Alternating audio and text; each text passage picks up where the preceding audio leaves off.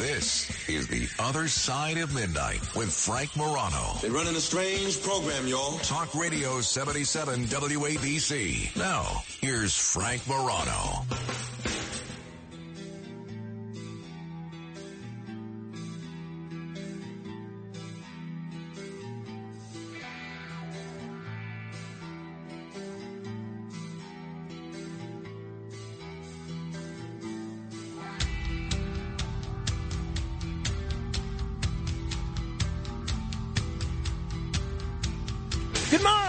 Morrow. This is The Other Side of Midnight. I'm Frank Morano. Well, a very interesting Republican primary debate for governor.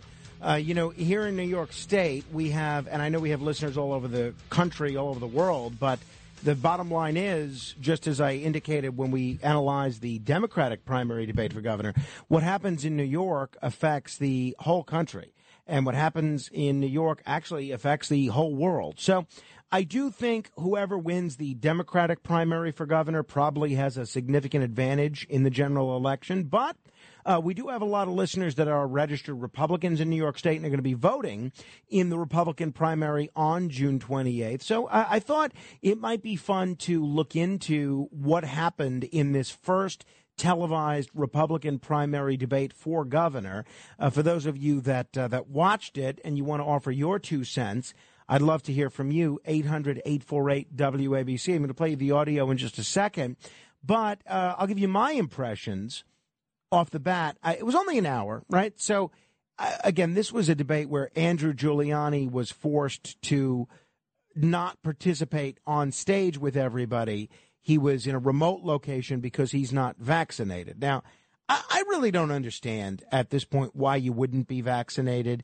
I said this, I mean, it's less of an issue now, but at the height of the vax hysteria, while it was so inconvenient to go to restaurants and bars, and I was having to smuggle people into restaurants and bars because they were unvaccinated, all I was saying to people at the time was look, 80% of the country is vaccinated. Clearly, people aren't growing second heads and third arms. Just get vaccinated. Save yourself and everybody else the aggravation. So if I was Andrew, I would go and get vaccinated. But the bottom line is, it's his body, his choice. If he doesn't want to get vaccinated, he's had COVID twice already. He has the antibodies and he's, you know, healthy. He's not at an age where you're really targeted for that kind of thing.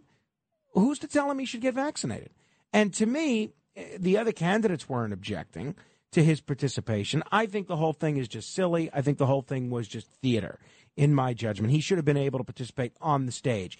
And I think the fact that he was in a different room did sort of, I don't know, it did hurt him a little bit in terms of there were a couple of comments, there were a couple of occasions where he tried to rise above the fray of two candidates that were bickering the entire time. And I think the fact that he wasn't there, it it made his presence a little less pronounced in my judgment. I think he did well, but I think there were a few occasions where he was a little bit hurt by not um, by not being there on the stage. Now, um, my impressions were, and look, I'm not a registered Republican. I don't get to vote in this primary. If I could, the candidates that I like, I, I like all the candidates actually, all the four of those candidates that were up there. I, I have gotten to know Andrew the best. I would probably vote for Andrew. I really, I do like him.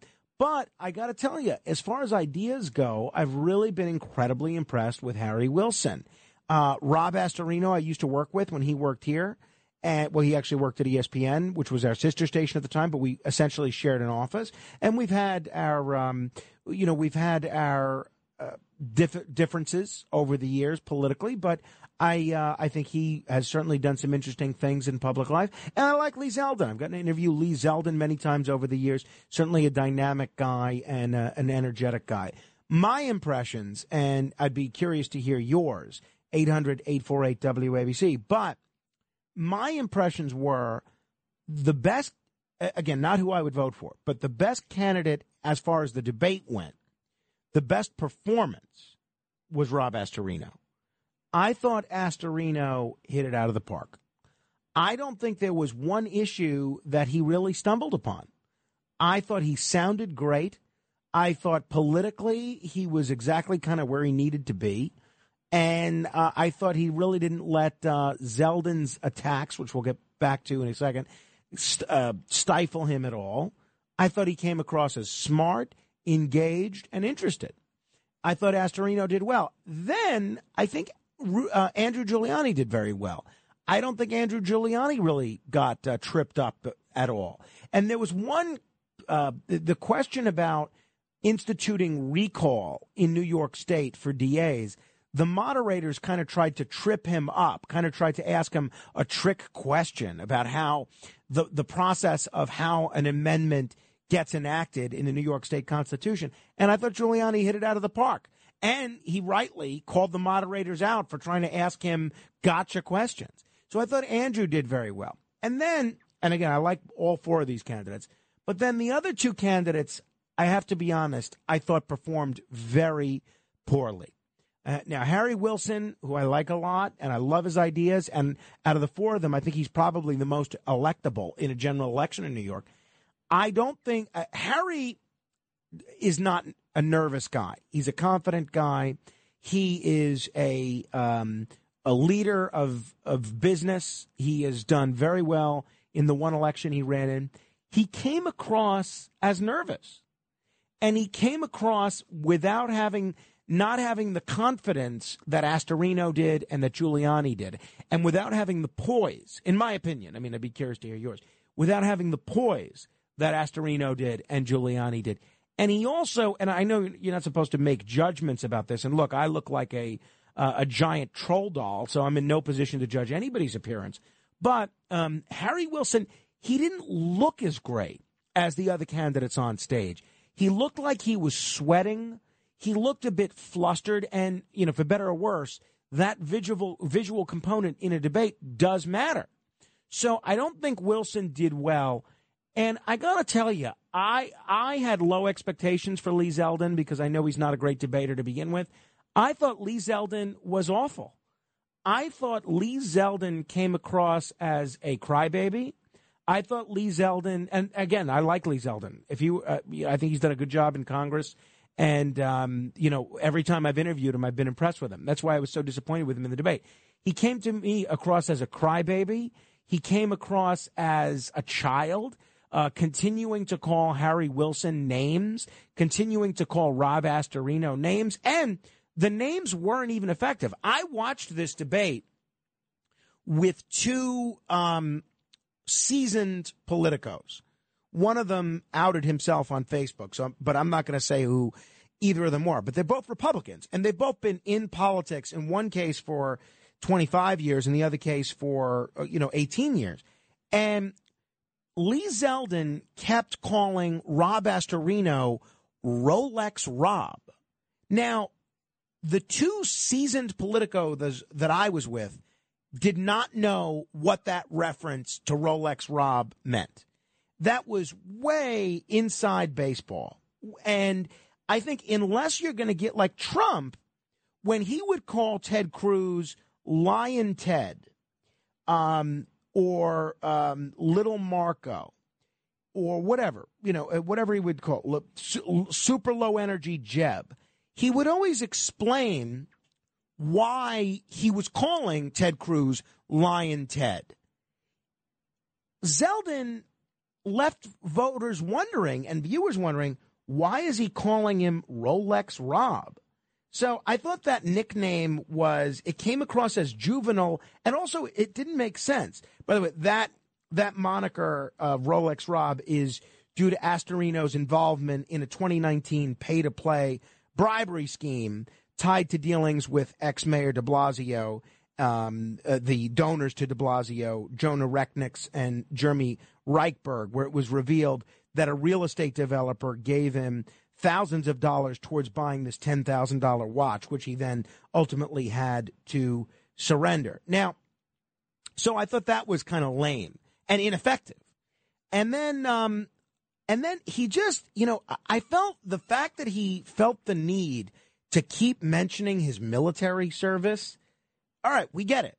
We get it the first five times you mentioned it. You served in the military. You have integrity. We get it. So I thought that was interesting. So uh, but I think the real, really the highlight and the low light for this debate was this bickering between Lee Zeldin and Harry Wilson. And I have to be honest, I don't think, and I, as someone who likes both of them, I don't think either of them came across looking better because of it.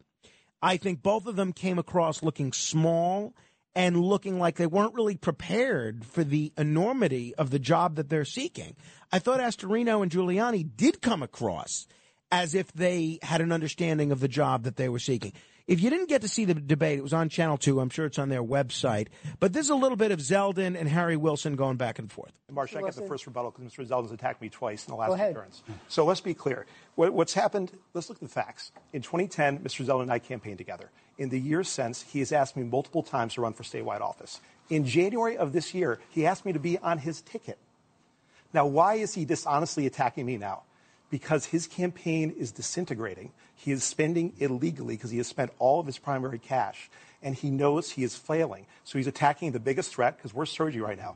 The reason we're surging is when people know about our turnaround plan to fix New York State, it's not some career politician who failed us in Albany for four years, but someone's going to come in after 30 years of fixing broken companies, turn Albany upside down, and make it work for the voters and taxpayers of the state, just like I've done in company after company. That's the skill set we need in Albany, not another failed Albany politician. Mr. Yeah, I mean, I, I, never asked, and I wouldn't ask never Trump or Harry Wilson. January 12th, you did. Governor. I've got the notes from that conversation. Don't lie. I, Don't lie. Okay, that is a zero percent chance. But as far as 100 percent chance, you did. I wouldn't want you to serve as you asked. governor. I asked Alison Esposito, commanding Stop officer lying. and deputy inspector of the 70th precinct. Stop lying. She was 24 years along a career in the NYPD. She would have become an NYPD chief. Her father was an NYPD chief. She was the I am 15th honored- person you asked, and you know it.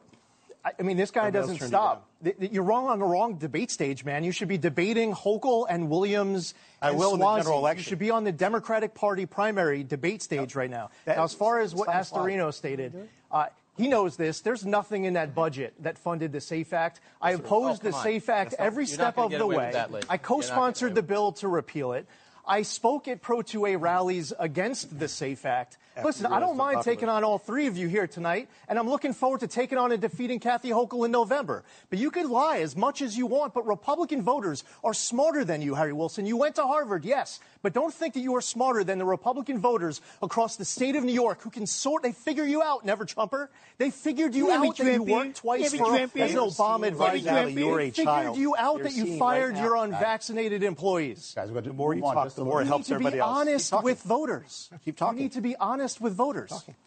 I just found Zeldin. I, I- he came across to me like a little child. Eh. Oh my goodness! So there are guys that can pull off uh, giving a nickname to their opponents. Donald Trump, for instance, um, but Zeldin, uh, in my view, cannot. And then, and again, Wilson was not the only one that he was mixing it up with. Uh, Zeldin had uh, no problem mixing it up with Rolex Rob. First off, uh, you know, Rolex, Rolex Rob again uh, was making Now, a why is he claim. called I never Rob? voted for the Cuomo budget. Explain it. Actually, what happened was the Senate Republicans passed our own budgets every single time I was there, self-imposed spending cap, and then we reached a three-way agreement. Now, what he didn't tell you about his time as Westchester executive is that the deficit went up, the debt went up, the cash reserves went down, the bond rating went down, and the sewer fund owed tens of millions of dollars to the general fund. He was run out of town when he ran for reelection in 2017, just like he was run out of town up, when he Mr. got Zeldin. crushed in Westchester Your running for is up, state Mr. senate in 2020. I know you want to respond. I certainly do. Quick response. We cut taxes in Westchester seconds. County, and I will cut taxes in New York State. I know how to do it because I've actually done it. Go to my Twitter feed right now and see the, the proof. Lee Zeldin just told the biggest whopper ever that he didn't vote for the Cuomo budgets. Cuomo submits the budget, the executive submits it, and the legislator voted for it. So for him to say that what he didn't go with the agenda of Andrew Cuomo, who, by the way, I ran against because he was a corrupt thug back then. But you thought he was the greatest in the world, and you I said he should be endorsed you over him. of the United States I endorsed you over him. Really? You didn't do anything. So uh, again, uh, I thought Zeldin made himself look smaller by engaging in these trivia battles, especially if he's supposed to be the front runner. I said to my friend when Zeldin made his opening remarks, I said, I don't understand why he's going after Wilson so hard in his opening remarks. And my friend, who's a very seasoned political uh, operative Republican, he said, well, look, he's seeing polling data that we're not seeing. So clearly, there must be something in Zeldin's polling data which shows him being vulnerable to Wilson's attacks. And Wilson, uh, look, I've gotten a number of attack mailers from Wilson, and I've seen the attack ads that Wilson is running.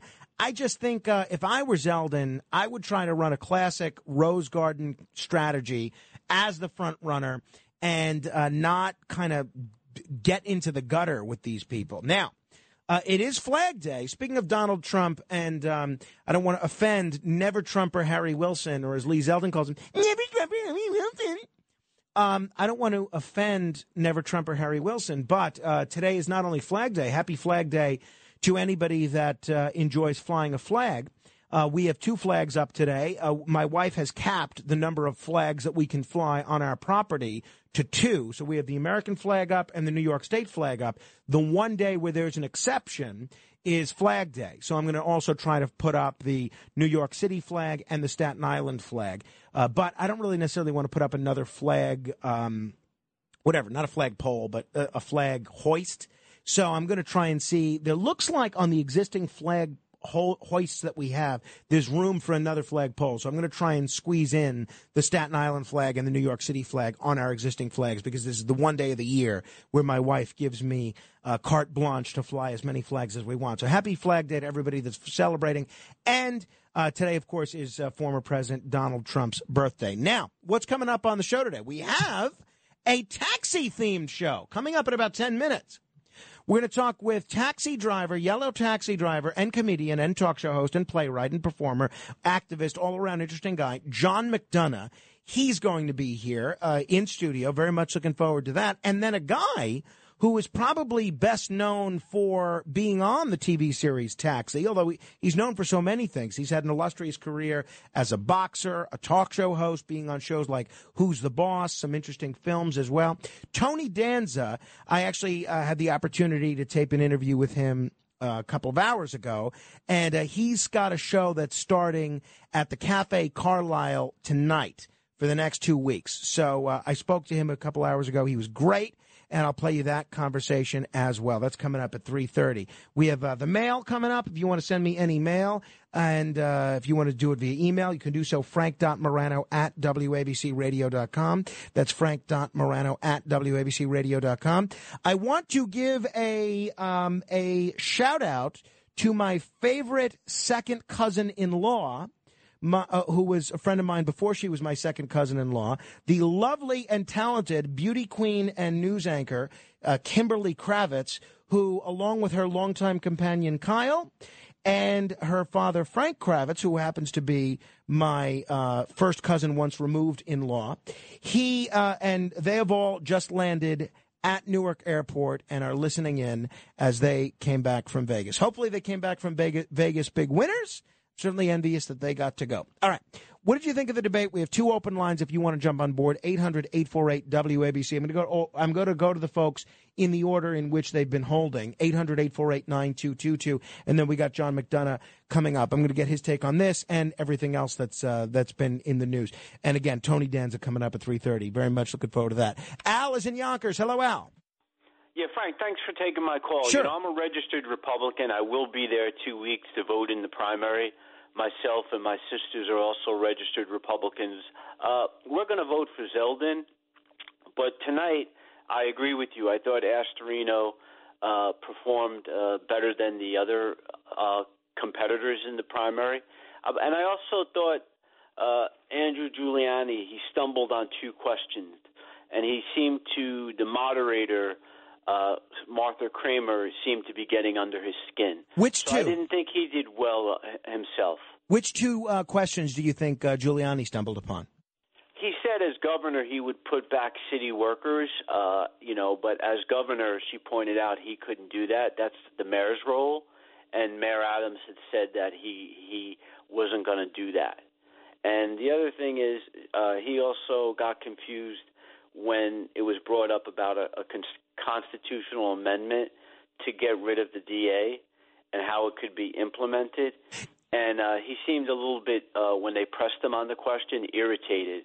And I thought that uh, didn't shine well. Well, um, and, you know, I won't disagree with you on the first point, and um, you're right. There's no the governor can't force the city to uh, hire back laid off workers, but then he did add, and uh, not that he needs me to defend him, but not that uh, he then did add that then he would have the state hire those workers.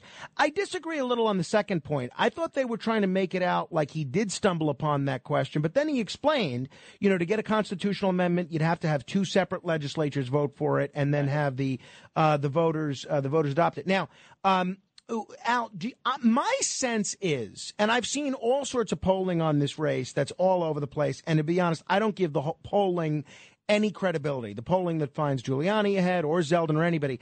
Uh, my sense is, in talking with listeners and talking with rank and file Republicans, that this race is wide open. I mean, what do you think as a Zeldin supporter? Do you think it's Zeldin's to lose at this point, or do you kind of agree with me that this is anybody's race at this point? I think it's wide open, but I think uh, people at the end of the day who uh, know politics, my outlook is, you know, say for instance, my first preference would be Giuliani, but my outlook is, you know, we could win the battle, but we can't win the war if Zeldin wins the Republican primary, he also has the conservative line. And the only w- way we can beat uh, the uh, incumbent governor right now, I believe, is to have that partnership, right. the Republican and conservative. Well, because I don't think on the one line you could win. Yeah, well, so I, that's let me, why I would. Let me get to some other folks, Al. But just as a point of um, as a point of information, if people are viewing things the way that you, you view them as well, what would happen if Zeldin lost the Republican primary? They would give him a nomination for state Supreme Court and then put whoever won the Republican primary on the conservative line as well. That's exactly what happened in 2010 when Paladino was uh, beat Lazio and Lazio won the Conservative Party primary. It's, it's a good point, though. I get what you're saying. Uh, I want to run through these, and we got John McDonagh waiting in the rings, uh, and then Tony Danza coming up in a little bit. 800 848 WABC. Uh, one issue they did spend a great deal of time on was the issue of guns and gun control. Here is the former Westchester County Executive Rob Astorino. Well, we have gun free zones right now. They don't work at all because we're looking at something, and I think we need to change the, the debate a little bit here from gun control to criminal control. Right now, it's the criminals who get away with everything, okay? And it's the law abiding New Yorkers who have a Second Amendment right to own a weapon for self defense who are being targeted all the time. We have a district attorney right now in Manhattan, Alvin Bragg, who should be fired. I mean, he is refusing to prosecute crimes. And the biggest problem is they drop criminal charges when somebody is arrested with an illegal possession of a weapon. That should never be. We should actually add charges and penalties to gun crimes. You know, we've got a parole board right now that has released 20 cop killers in the last two years under Hochul. They should all be fired. We got to get back to actually what worked. Broken windows policy, stop, question, and frisk. The majority of these gun, gun crimes are in a small area, concentrated area in our urban areas. That's where we got to target to get illegal guns off the streets. Uh, so I thought Rob did very well. I got to tell you. And again, Rob and I were friends when he worked here, and then we had a little bit of a falling out over the Reform Party, and we didn't endorse him when he ran for reelection. I don't think Rob has much of an opportunity, uh, much of a chance to win the primary, and certainly not the general election. Uh, look, he's lost for governor, he's lost for county executive, he's lost for state senate. I'm not sure how many losses he needs to get before people realize he's probably not a viable statewide candidate. But I got to tell you, as a communicator, I thought he hit it out of the park yesterday, and I think that's his radio background. Um, the next debate, by the way, is going to be Monday, and I don't know if you heard me talking to Dominic Carter earlier. But Monday's debate is on New York One. So far, Zeldin has not agreed to participate in that debate. The other three candidates have agreed to participate. Now, New York One has the same absurd rule that Channel 2 has, which is that you have to be vaccinated in order to participate. But I don't understand how New York One is going to go about enforcing this rule with any credibility because Andrew Giuliani was on Pat Kiernan's show on New York One in studio two weeks ago.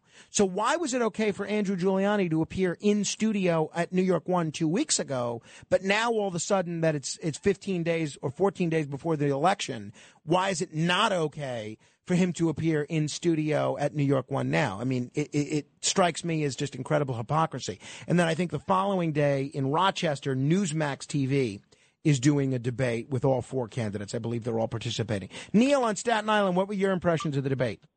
Uh, well, first I'd say there, there were a bunch of hypocrites with this vaccination. Oh, stuff. no kidding. It's like Patti LuPone. She threw a, a woman out of her show, but yes, she was at the Tony Awards without a mask. So, I mean, they're, they're, they're just hypocrites.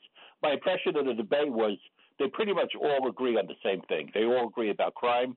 They all agree about cutting taxes. Uh, they all agree about Hochul, what, what a what a stinker she is. Uh, the only thing is, the three of them in the studio, to me, it was like uh, three dogs going after a piece of meat. And I'm watching Giuliani. He's he's, sit, he's standing there and he's just smiling, you know. And I, and I thought he had a really really good demeanor. I think not being in there was an asset for him uh, instead of a liability because he he was separated from them and he showed a lot of class. You know, that's And, uh, interesting, uh, Neil. You think he maybe benefited from staying above the fray, not being down in the in the ditches with those guys.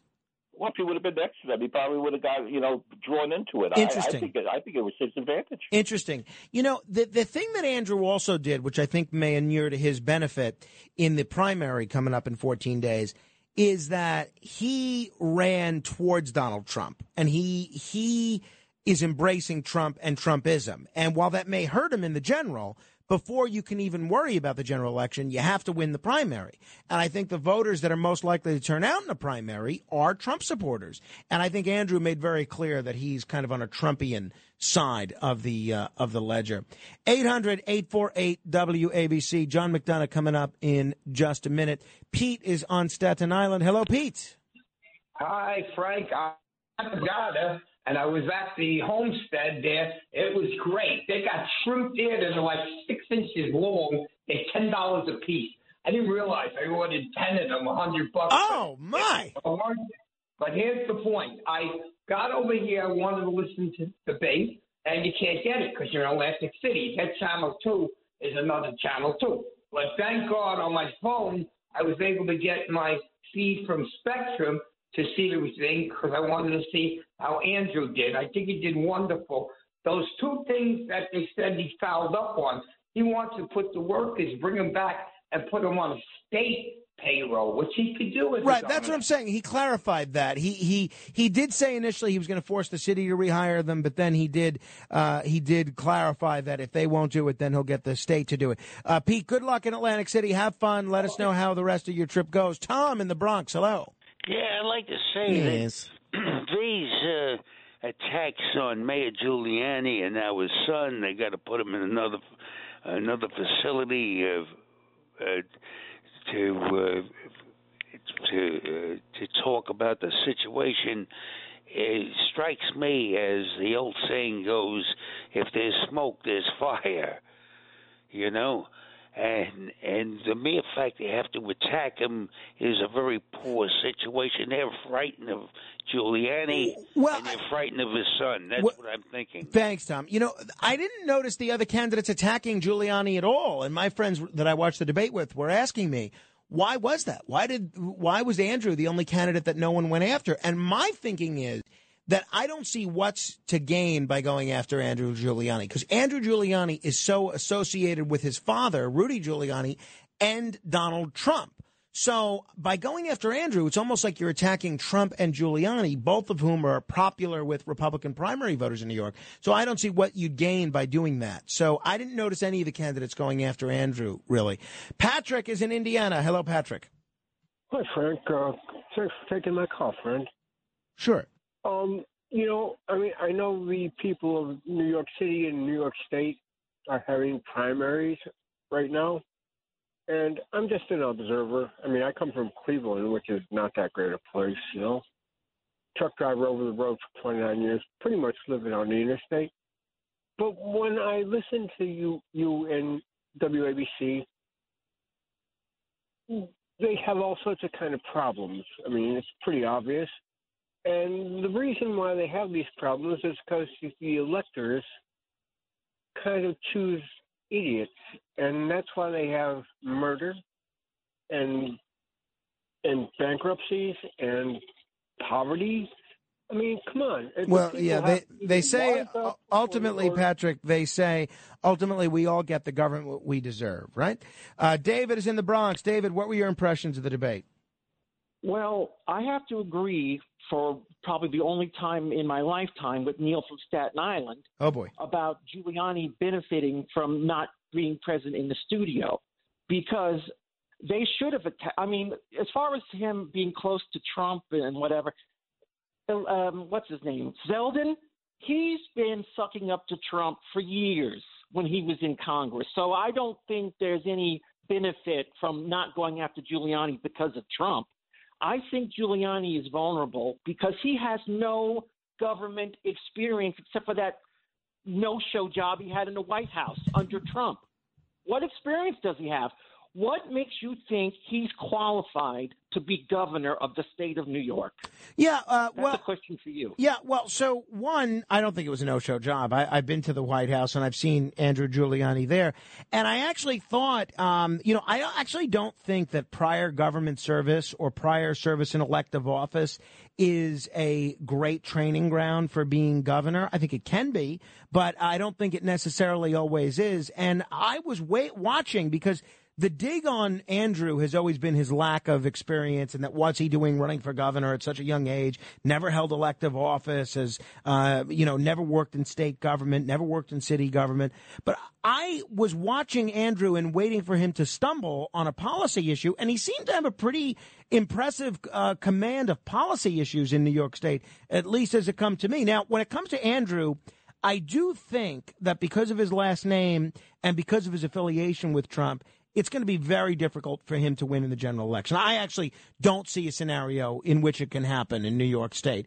But um, I honestly think the only of the, one of the four that has a prayer of being competitive in the general is Harry Wilson.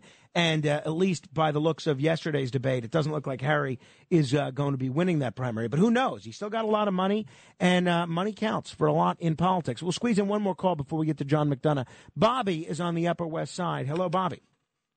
Hey, Frank. So you know that it's a long way from today to the election. Well, it's 14 I, days to the primary. Well, I think Andrew Giuliani has the best chance because he. Oh, there's a lot of people who know that he can.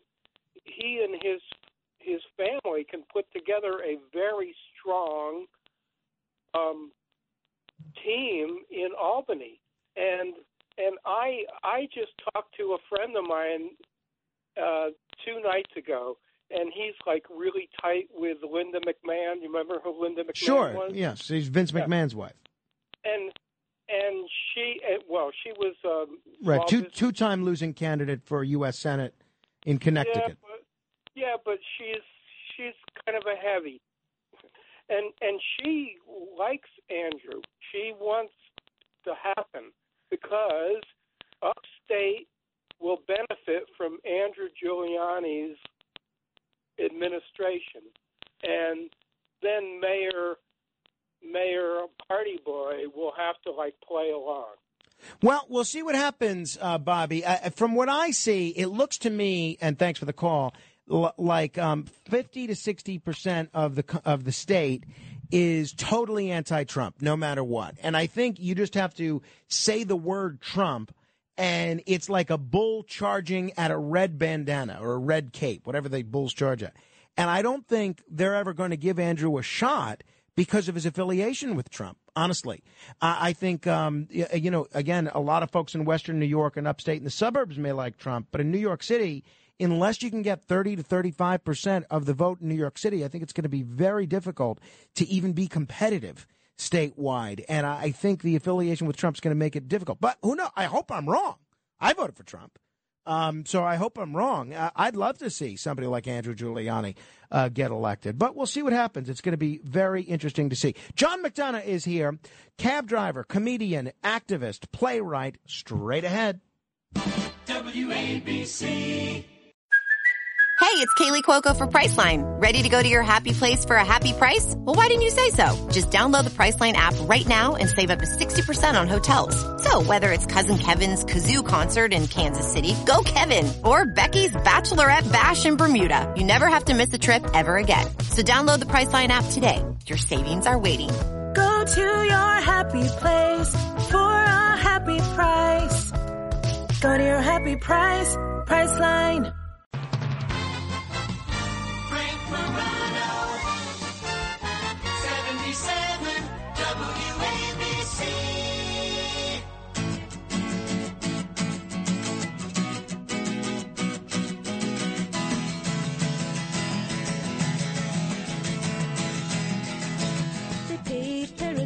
Put up a parking lot. With a pink hotel, a boutique, and a swinging hot spot. Don't it always seem to go that you don't know what you've got till it's gone? This is the other side of put up a midnight. I'm Frank Morano, joined in studio uh, by one of my favorite people, one of my favorite taxi drivers, one of my favorite radio commentators, uh, one of my favorite playwrights and uh, comedians, and a great guy, the one and only John McDonagh. John, how are you? Thanks for coming in studio. Good, good. I love coming down here because you can actually park. That's right. And that, that is a only until asset. 7 a.m. Better Well, move your car that's, before that's then. going to be your problem. You got to stop those meetings after the show. right, you are. Hey, um, you are partners on the radio with uh, legendary writer and New York personality Malachy McCourt. You told me a couple of weeks ago that uh, Malachy McCourt had actually planned on doing a living will, but then he had to postpone the living will. Well, living wake. Living wake, excuse me. living wake, thank you. He had to postpone the living wake because of a death in the family, which is a sentence I never thought I'd say. What's the rationale, as best you un- understand it? And I'll, we'll, we'll ask Malachy himself, but in a nutshell, what's the rationale behind having a living wake? Well, well, Malachy just wanted to hear what people were going to say about him before he goes, if they were going to stab him in the back. So he was gathering all his friends uh, down at the Irish Repertory Theater on 22nd Street. Uh, it, it- would have been a funny night. He still hasn't planned in the future. Uh, you know, I hope he does it soon because he's going to be 91 in September. But it, it, it is an unusual event because there's very few people that can say, I want to gather everyone that would come to my wake. I want to come and I want to hear what you're going to say about me. Yeah, um, it, it is uh, certainly a unique thing. Um, you tell me what you're doing tonight. You're part of, or the, today, you're part of this Moth Festival? Well, no, it's not so much a festival. I mean, they do these uh, story slams. So what is it? Well, tell, It- tell folks, uh, you know, that might be like me and not up on it. Right, What is it? uh, uh, How it came about is the, the the Moth Story Hour is probably one of the most famous storytelling radio shows in the United States. It's on every NPR station. It runs around the world. They got a great uh, uh, website. So people would always tell me when I was doing my play at the Irish Rep, you know, you, you should look and do the Moth. So when it came out, uh, I, I went down to Housing Works and, and did the Moth and did a did a song, not a song, a, a story and it didn't win because the guy that won, the last guy that got it, because they they you know give you points about your story. So I was winning up until the last guy, and the last guy gets up and he starts talking about his poor wee dog and how his dog was dying, and I was going, oh, if this dog dies, I'm effed. and of course, the dog died. He wins. Everybody's crying. I said, oh, I forget. This is not for me. So now I'm doing a fundraiser for Theater 80 at 80 St. Mark's Place. We're right. We had you on at the time. Yeah, yeah, and and everyone's still coming up to me. You, you ever think about doing the moth? I said, nah, nah, listen, leave me alone. So this woman comes up to me, and she goes, "You ever think about doing the moth?" I said, "Listen, listen, f the moth. Unless you're talking about a dying dog, you're not getting on there." So she reaches into a pocketbook and she hands me a card, and I'm looking at it right now. It says the moth, artistic director Catherine Burns. So I start going humna humna humna. I, I I'm like Jackie Gleason. I bribe a dust. I I said, listen, I love the moth. I'm just not cut out for it.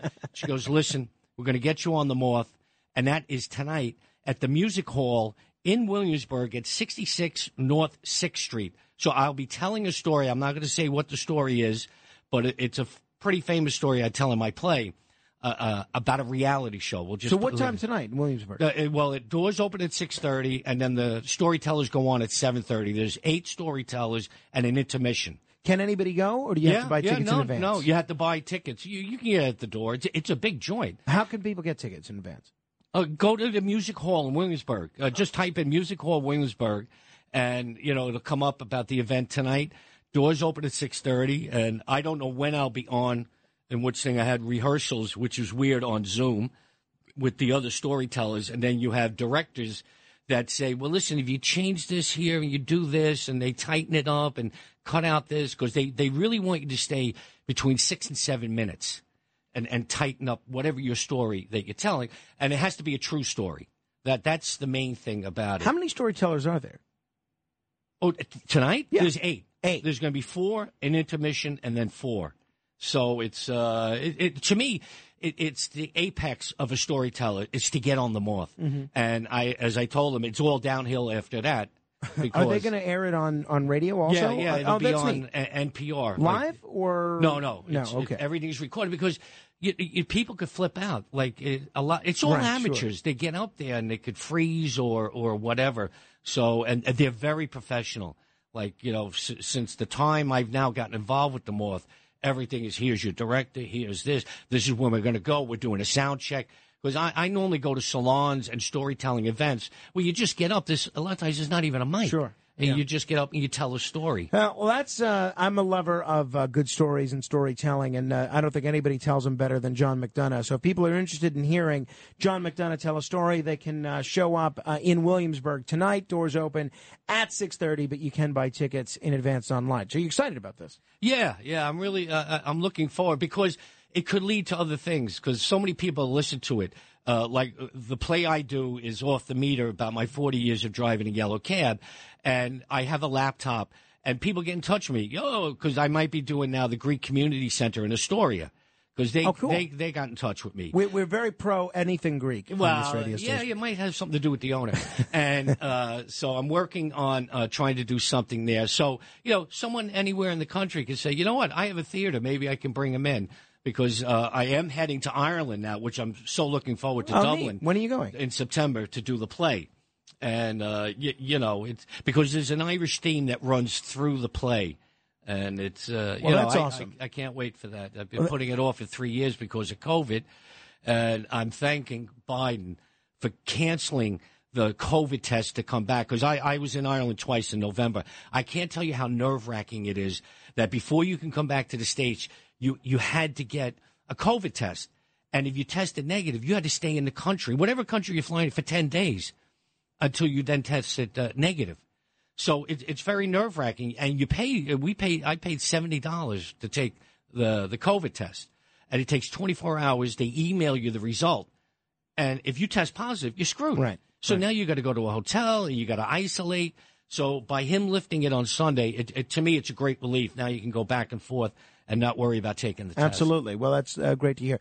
Uh, we talk with John McDonagh, who, in addition to being a performer, talk show host, and a comedian, also happens to be a taxi driver. You're still doing the yellow taxi thing. I, you know what? I haven't driven since COVID, but I keep my license up to date, and it, it, it happens every three years, and I just cannot believe the expense of renewing your license. So I just did it in the past week or two. I was down at the garage in Long Island City.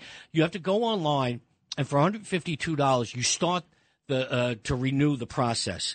So then there's three things you have to get done. They've set up now the city a new class that you have to take called uh, license renewal, which is five hours of my life I will never get back. then well, you why have- bother? I mean, if you you're driving so infrequently anyway, you're so busy doing all these things. Well, why are you still you know so? Why? I've been doing a lot of travel shows. People get into contact with me and they want me in the taxi. So I can go down to the garage anytime I want and get a taxi out. So, like, I've done the Russian travel channel. I've done the uh, Mm. French travel channel. I've done German. So people get in contact with me. So I go down to the garage. I get the cab for 12 hours. They pay for it. And I drive them around and I give them a tour of the city.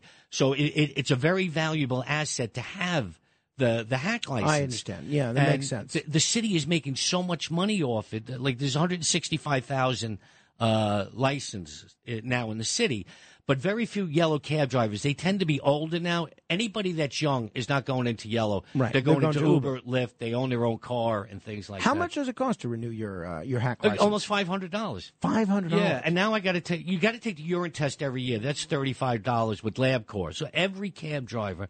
But now this is the first time they've done away. you could test positive for weed, but you still can't smoke crystal meth, which I think that's you know it's a setback. Come on, you know how cabbies like crystal meth.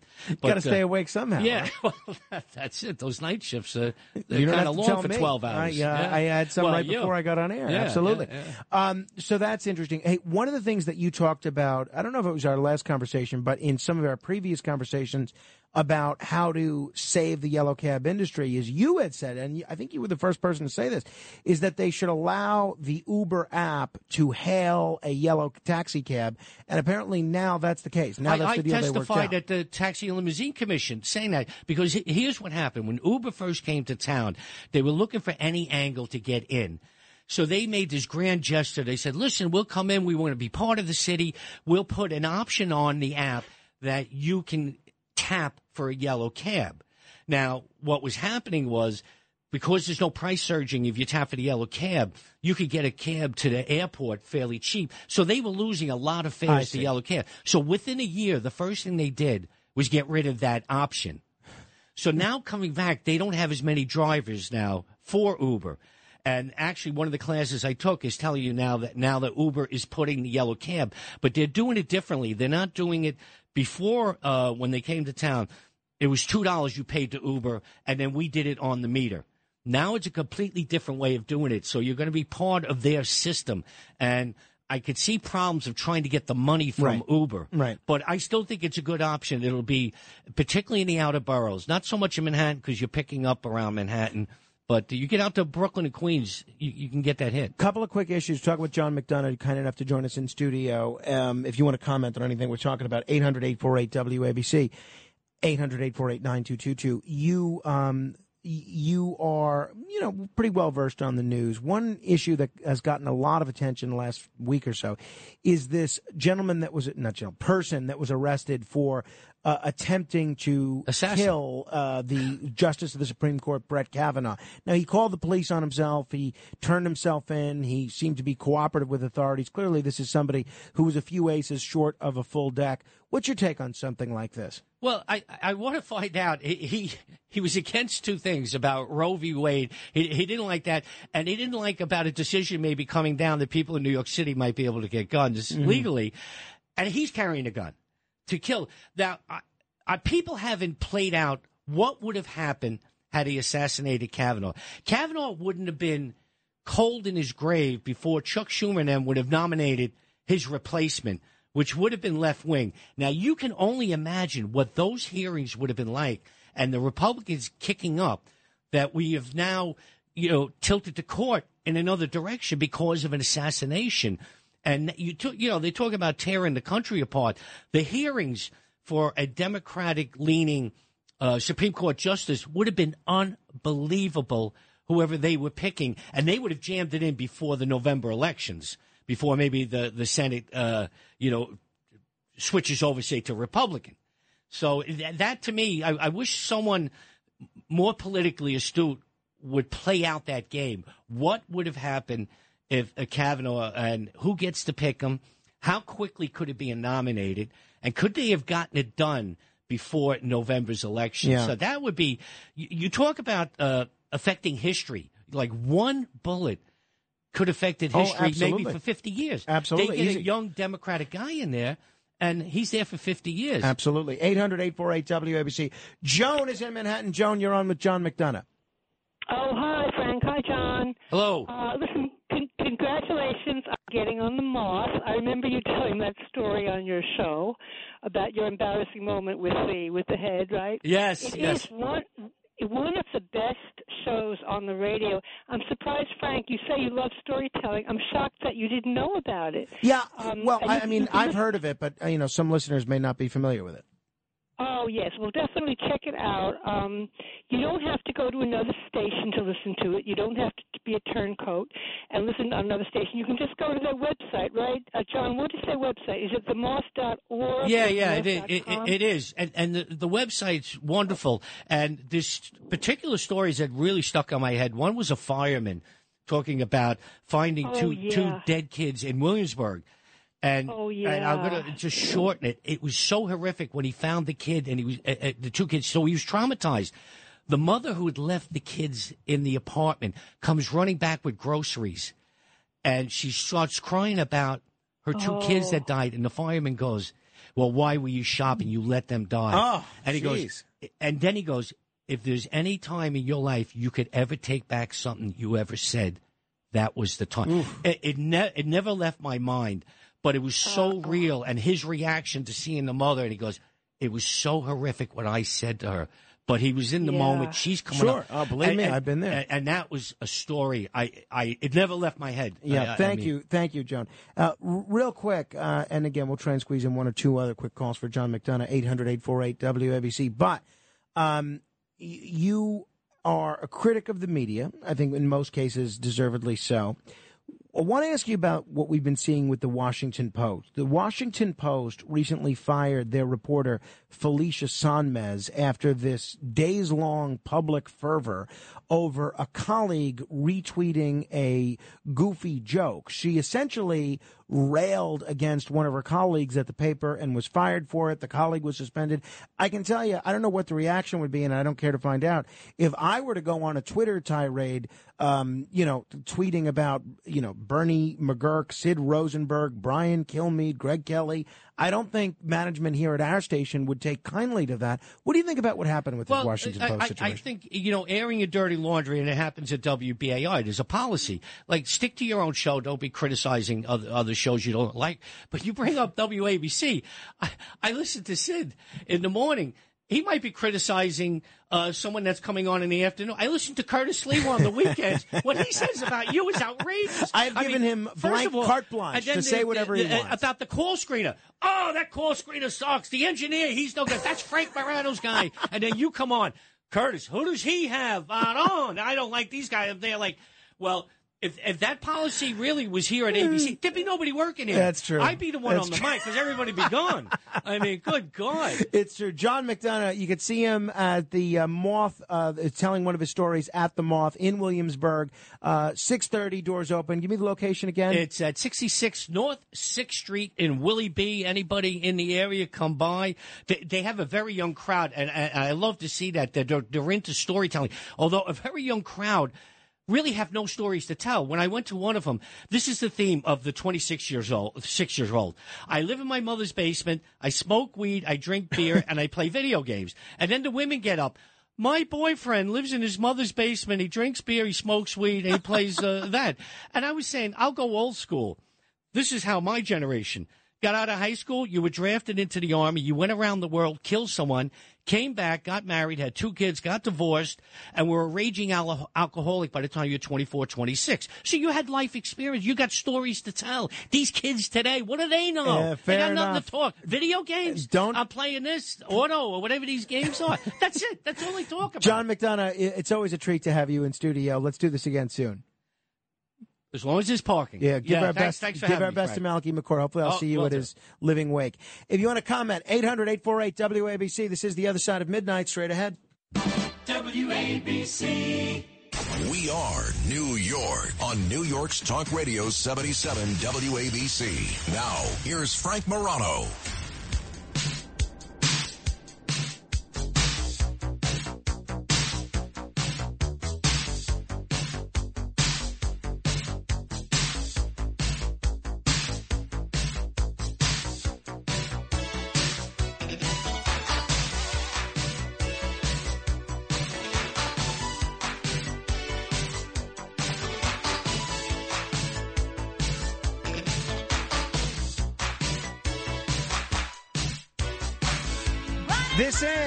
The other side of midnight. That's Patti LaBelle singing about a new attitude. If you ever want to know what bumper music we're playing on this show, just join the Facebook group. Uh, just search on Facebook Morano Radio Fans and Haters. That's M O R A N O Radio Fans and Haters. Well, yesterday was the day.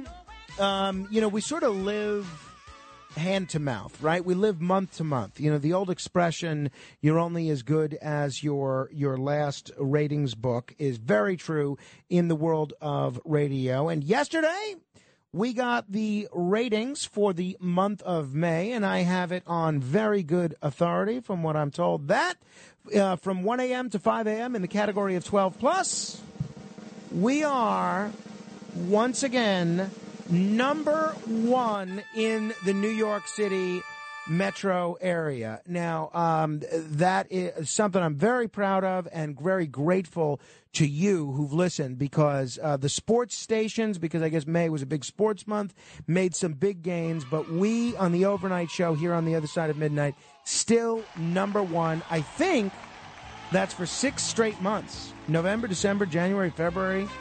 March, April, May. Seven straight months, I think.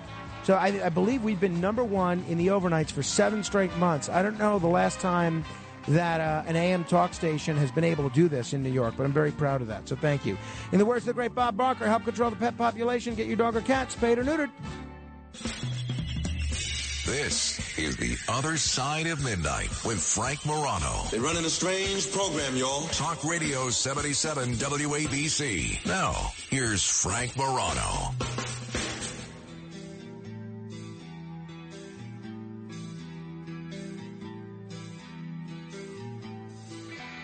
Good morrow, everyone. This is The Other Side of Midnight. I'm Frank Morano. Do you follow the World Cup? Are you up on the World Cup at all? You know, it's funny. I've always noticed that, noticed and noted this about the World Cup. America, by and large, is not that big of a soccer country. I know there was a little bit of a resurgence around the time that Pele played. Not at least not as a spectator sport.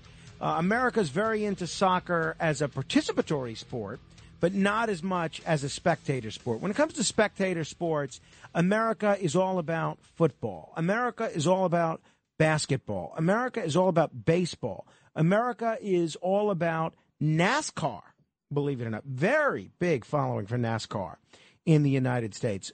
Soccer, not so much. The exception to that, of course, is the World Cup. I've noticed whenever the World Cup is in town, I notice the same thing. Now, maybe it'll be different the next time around because we're now in an era where most people don't show up to go to their offices and work in person to begin with. But what I've noticed with the World Cup is in office after office, especially men, but not exclusively, especially young men, but not exclusively, they view the World Cup as an opportunity, and tell me if you've noticed this, they view it as an opportunity to not work in the middle of the day.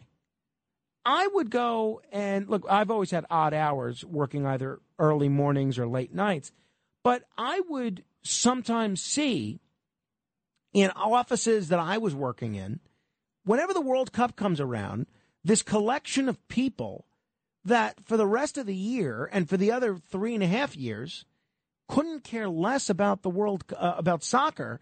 They're all glued to the World Cup. You go into any bar, any sports bar in the middle of the day, and you see it's packed. It's packed. They're all watching Brazil take on Mexico in the World Cup. I'm looking around. It's three o'clock in the middle of the afternoon. thinking, why is why is no one working? I know why I'm not working I finished work six hours ago. Why is no one else here at work? Is somehow the World Cup a license to play hooky from your job? It must be. So the World Cup seems to be, and again, maybe it'll be a different situation for uh, 2020 uh, the next time around because um, the the issue of working from an office seems to be much less pronounced these days.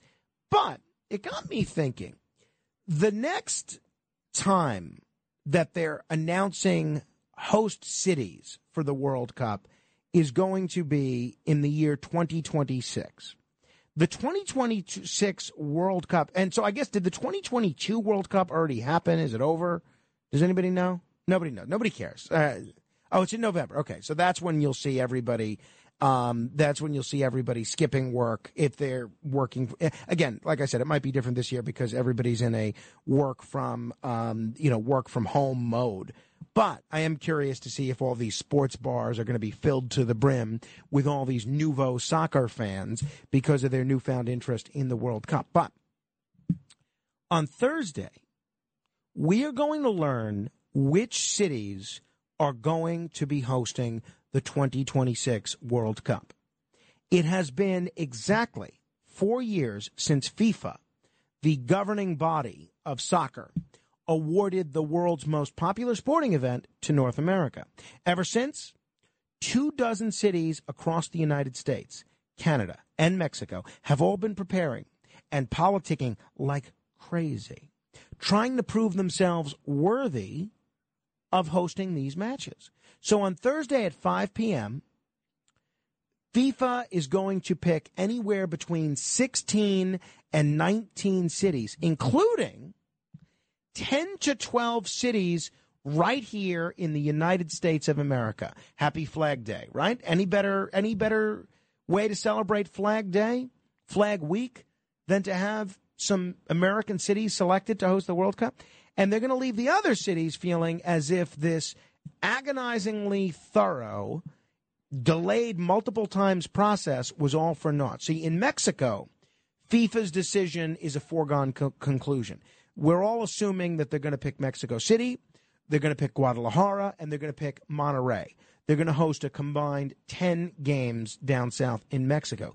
Another 10 are going to be played in Canada, where it looks like Toronto's going to get some games, looks like Vancouver's going to get some games, and Edmonton is the third candidate. And the North American Bid Committee originally proposed that there would be three host cities north of the border and 10 in the United States. But there have now been some rumblings that FIFA could select an 11th U.S. city or even a 12th, perhaps at the expense of the less glamorous Edmonton. So, with four U.S. cities considered locks and a few more shoring up their status in recent months, that leaves 12, count them 12, dirty dozen, 12 American cities, 12 American contenders for either six or seven spots in the 2026 World Cup rotation. Uh, that's according to what's being reported, conversations with people that are familiar with the process and previously reported information. Now, here's how the race looks. I'm going to tell you, but first, here's what I want to know. World Cup's a big deal. People watch this not only all over the country, but literally all over the world. Do you want the World Cup in your city? And in some ways, it reminds me of the conversation that we had had over the Olympics. And in some ways, it reminds me of the conversation we'd had over the World's Fair. And it is a little different than both of those issues, especially the Olympics, because with the Olympics, usually cities, host cities, have to build all sorts of infrastructure, including an Olympic stadium, to host their part of the Olympic Games. Whereas the World Cup, that's not necessarily the case. They generally use existing stadia. And uh, it's also different because it's a shorter amount of time. You're dealing with a game or two, so basically a day or two, not weeks of of bringing the city to a, a standstill. But before I tell you what um, cities are going to be competing for the World Cup, my question for you is very simple 800 848 WABC, 800 848 9222. Would you want the World Cup in your city? Why or why not? Now, here are the cities that are the the dozen contenders for the six or seven American spots for the 2026 World Cup rotation. Number one is New York and New Jersey, and that's an ex- important distinction when I say New York and New Jersey because the game would probably be at MetLife Stadium in New Jersey. So they wouldn't be snarling midtown traffic. They wouldn't be disrupting my commute to work. And my attitude is look, if it's going to take place in New Jersey, so be it. It doesn't disrupt my way of life. Maybe it's a nice way for New Jersey to kind of get on the international stage, prove itself to the rest of the world. So, New York and New Jersey, number one. Number two, Dallas and Arlington at AT&T Stadium. That's where the uh, Dallas Cowboys play, I believe. Number three, Atlanta at Mercedes Benz Stadium. This is one of the few NFL stadiums that regularly host soccer matches, so you'd think they'd be in a pretty good position. Los Angeles at the SoFi Stadium. Now, this is a city that has hosted World Cup games before. In fact, I think they actually hosted the finals back in 1994, which ended, and I don't even care about spectator soccer, it ended in a very competitive shootout for the finals there, Los Angeles SoFi Stadium. This is um, a, a lot of people describe Los Angeles as an ideal city, but with two less than ideal stadiums.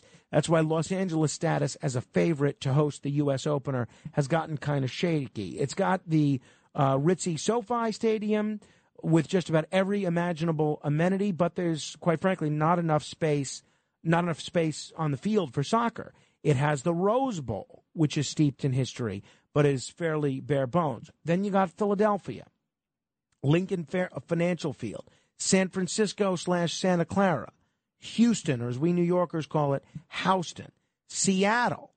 So um, those are the cities that are considered to be heavy favorites. Seattle, Houston, San Francisco, Philadelphia, Los Angeles, Atlanta, New York slash New Jersey, and Dallas slash Arlington. So if you're in one of those cities, do you care if you get the World Cup or not?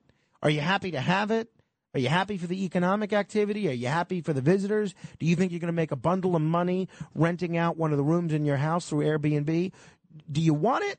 Do you not want it or do you not care? 800 848 WABC. That's 800 848 9222. Now, here are the other cities that are in contention Miami, Hard Rock Stadium. Now, Miami just did a very interesting job hosting the Formula One race out there. And I watched a little bit of that Formula One race, and I thought that was, I thought they did a good job. I thought they did a good job as a city putting their best foot forward as a city.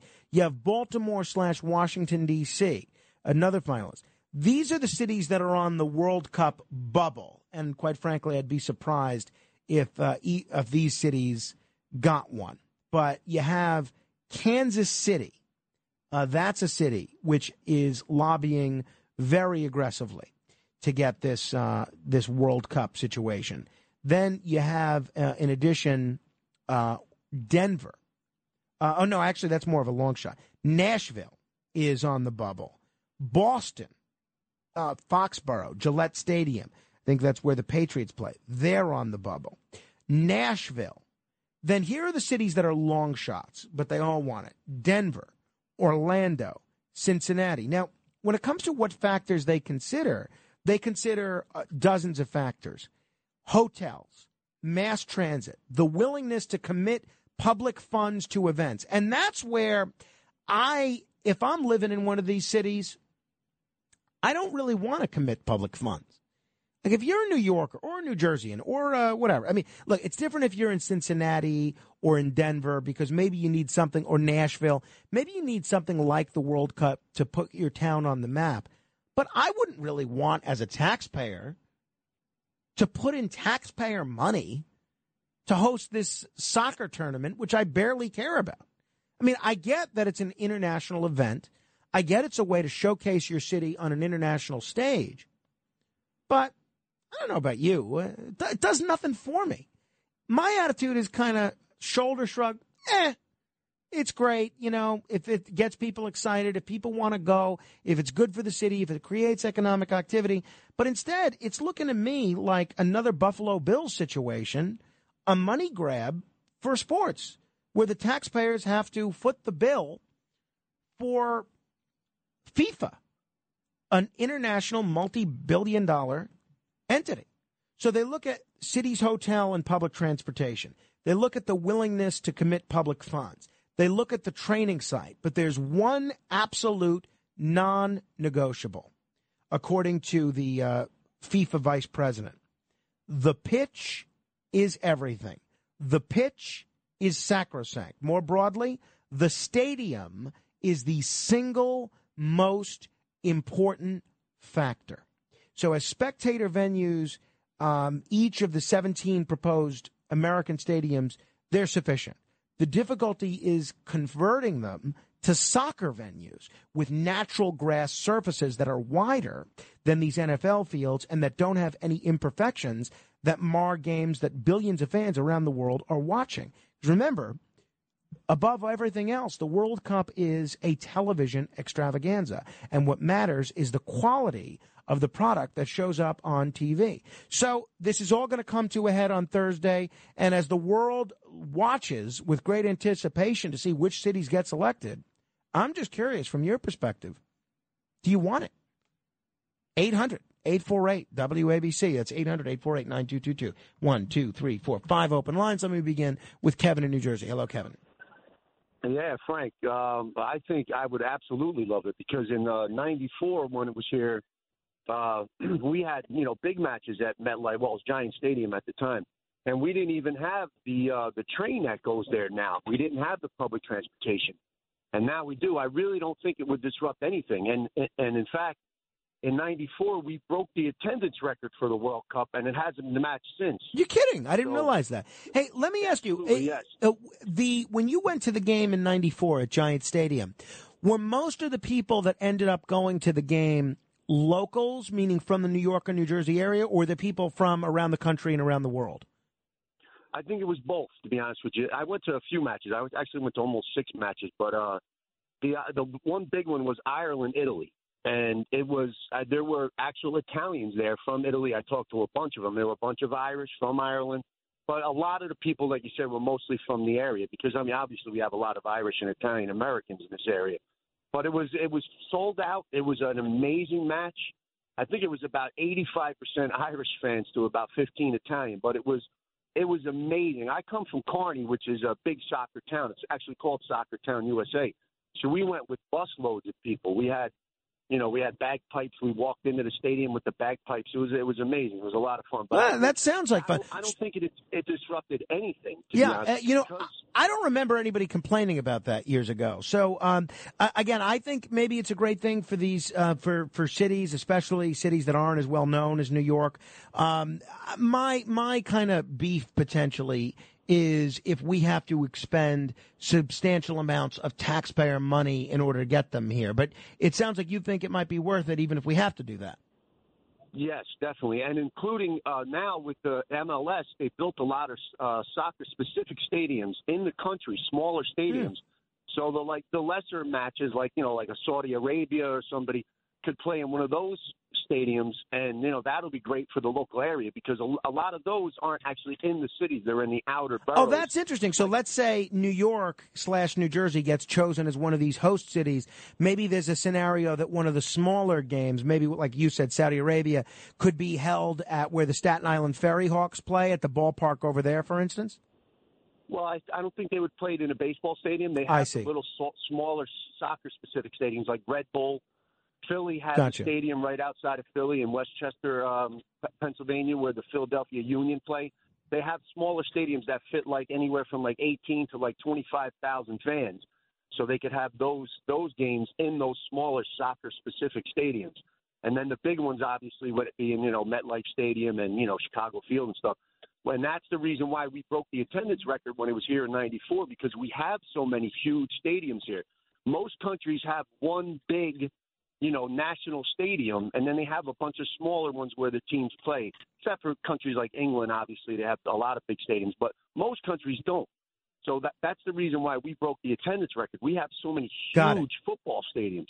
You know, Michigan, where they play Tennessee, they fit over a hundred thousand people. So you know, we could really squeeze them in here in the U.S. All right. Well, uh, Kevin's excited. Uh, that's one enthusiastic vote in favor of yes, he does want the World Cup. And I got to tell you, he made a pretty compelling case. Maybe it is a good thing. Right? I, I guess it depends on how much we have to spend in public funds. We waste so much money anyway, right? How much money are we talking about? I have no idea quite frankly. I'd like to, I'd like to find out. Uh, but, um, we'll see. 800-848-WABC if you agree, if you disagree, or if you just don't care. Um, but um, it is interesting. I would love to go to one of those Saudi soccer matches because knowing the Saudi royal family and how the Saudi government works, I'm guessing that the poorer performing soccer players for the Saudi national team would probably just be beheaded right there in the soccer stadium. Uh, they'd probably be maybe even more than beheaded, maybe totally dismembered like Jamal Khashoggi. And knowing that the um, Saudis control whoever is in power in the American government, they probably wouldn't have any qualms about doing it right in the middle of the day, right in broad daylight. Dismember their um, lackluster goalie, and then uh, write Biden or Trump or whoever the next president is a giant check and uh, buy some more weapons from them and and sell them some more oil at a reduced price. And you know we'll get to uh, watch a dismembering of a goalie. It'd be a nice treat for everybody. Uh, I'm going to continue with your calls in just a second. 800 848 WABC. Real quick though, uh, wanted to bring this to your attention a famed astronaut has said that the UFOs filmed by the U.S. military over 100 times could be aliens. Tim Peake, one of Great Britain's famous astronauts, also said that the UFOs could be evidence of. You ready for this? Time travel. Time travel. During an interview with Good Morning Britain, Peake, who spent more than six months on the International Space Station, so this is a legitimate guy, he's got some credibility to him, was asked about these videos which the Pentagon declassified recently.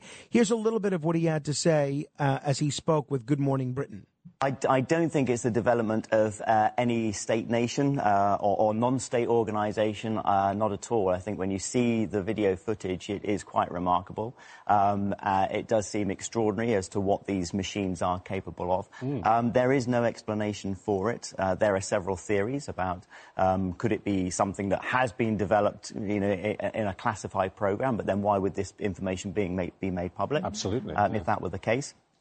Is it some sort of uh, uncrewed, uh, uh, dr- uh, sort of robotic type uh, object from another civilization? Is it something? Uh, I heard one theory where a pilot was talking about potentially in the future they've developed time travel. Is it something that's come back from the future? Uh, so there are all these theories going around about what they could be, but the ultimately we do not know. So, what about that? Could these objects be time travel? Now, you can't argue with uh, Tim Peake because not only is he an astronaut, not only is he somebody that spent six months at the International Space Station, but he's got this delightful British accent. And it's not a Cockney accent, it's a real highbrow British accent. And having a highbrow British accent um, automatically makes you significantly smarter, or at least makes you perceive perceived as smarter. I, you know, when uh, that woman Leah called to tell me how dumb I was the other day, I thought about rebutting her with a British accent. But then I was worried about getting fined for masquerading as an intellectual. But I am curious what you think about this. Uh, that um, this theory that these UAPs, these UFOs that the military has seen, that individuals can have seen, the Navy has filmed them over a hundred times. Could they be time travelers as opposed to aliens? And if you want to comment on the World Cup, you're welcome to. We're going to go through your mail in just a bit as well. 800 848 9222. That's 1 800 848 WABC. This is The Other Side of Midnight. Straight ahead. WABC. This is The Other Side of Midnight with Frank Morano. 77 WABC. Down that lonesome road to heaven west with gold. For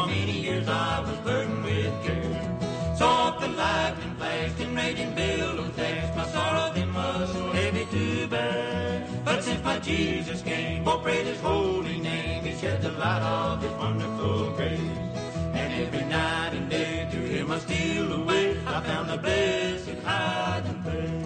I found a hiding place. I found a hiding place. A blessed hiding place. A blessed hiding place. I see the hiding place. I said a hiding place. A blessed hiding place. A blessed hiding place. I go to hear The great Bill. Monroe, one of the great bluegrass artists of all time. Uh, singing uh, I have ha- I've found a hiding place. If you ever want to know uh, what kind of bumper music we're playing on this show, just join our Facebook group at uh, Morano Radio Fans and Haters. You can go to facebook.com slash group slash Radio Morano. And we also encourage you to participate in the robust discussion about the show. So if I bring up something that you agree with, that you disagree with, that you have questions about, or you want to add additional insight to, uh, that's the place to do it. Just join that Facebook group, and uh, you'll have the added bonus of being able to hear what the artists are and see which songs we play each and every morning. Coming up uh, around 3.30, we're going to talk with the great Tony Danza. Uh, nobody like Tony Danza. He is a, uh, a man among men, a talent among talents. And uh, we actually pre-recorded this interview yesterday afternoon, and he was a delight an absolute delight.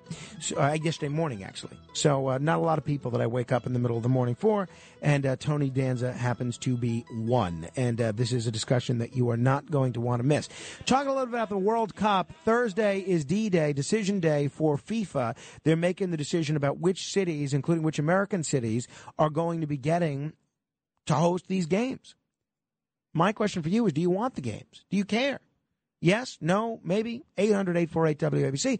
Also, uh, the rather shocking story that is covered in the New York Post, among other outlets, by a famed astronaut, Tim Peake, where he says he thinks these UAP, UAPs that the military has been seeing might, in fact, be time travelers from the future. Humans from the future traveling back in time to look at us. What do you make of that? You think it's plausible? Obviously, we don't know. I don't know. You don't know. Unless you do. If you do, tell me. But if you don't, but most of us don't know. So I think it might be plausible. 800 848 WABC. Let me say hello to John in Freehold. Hello, John. Hey, what's up, Frank? Pleasure as always. Likewise. Um, I'd like to comment on both the soccer and alien thing, if that's okay. Go, go ahead. Go nuts. All right. So first of all, I don't think we should have the World Cup match here in either New Jersey or New York because people come here from all over the. They're going to come here from all over the world to see it, and right now there's just way too many drug addicts and homeless people. They're going to flock to those places, and it's going to be really embarrassing for us. I think. Well, that's interesting. You know, I remember in 1977 when the Yankees were in the uh, World Series. That was the famous World Series with um, Reggie Jackson hitting uh, hitting the home runs and everything. I think the Yankees played the Dodgers.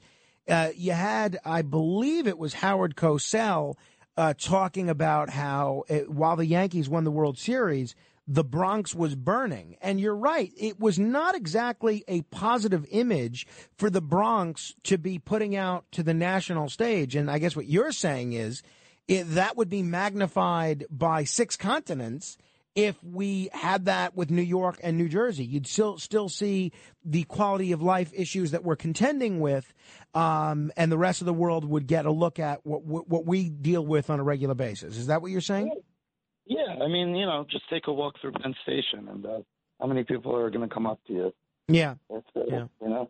And Well, then, um, yeah. oh yeah, go ahead. No, go ahead. No, it's an in- interesting point, but go ahead. What was your other point? And then, um, I actually think uh, I actually had that same thought that it might be humans from the future, all these UAPs or UFOs, because I feel like uh, I don't know. As far as other creatures and aliens and stuff, I I don't know if maybe we're just too far away from them, but I could definitely buy that. Uh, you know, we invented time travel in the future, and people are just coming back to observe how you know how we lived, what we were doing. I think it's plausible. All right. Well, we'll, we'll see what happens, uh, John. Thank you. If you want to comment, you can do so. 800-848-WABC. That's 800-848-9222. Tom is in Bloomfield, New Jersey. Hello, Tom. Good morning, Frank. It's been a while since we spoke last. We spoke about restaurants about four or five months ago. I've missed you, Tom. I don't know where you've been hiding. Anyway, um, the caller you had a few callers ago beat me to the punch. I used to work in a restaurant in Secaucus in '94 when they had the World Cup, and there was no difference in anything that happens at MetLife Stadium or Giant Stadium at the time. people forget that this is one of the stadiums that's always sold out. So you can only have so many people in there.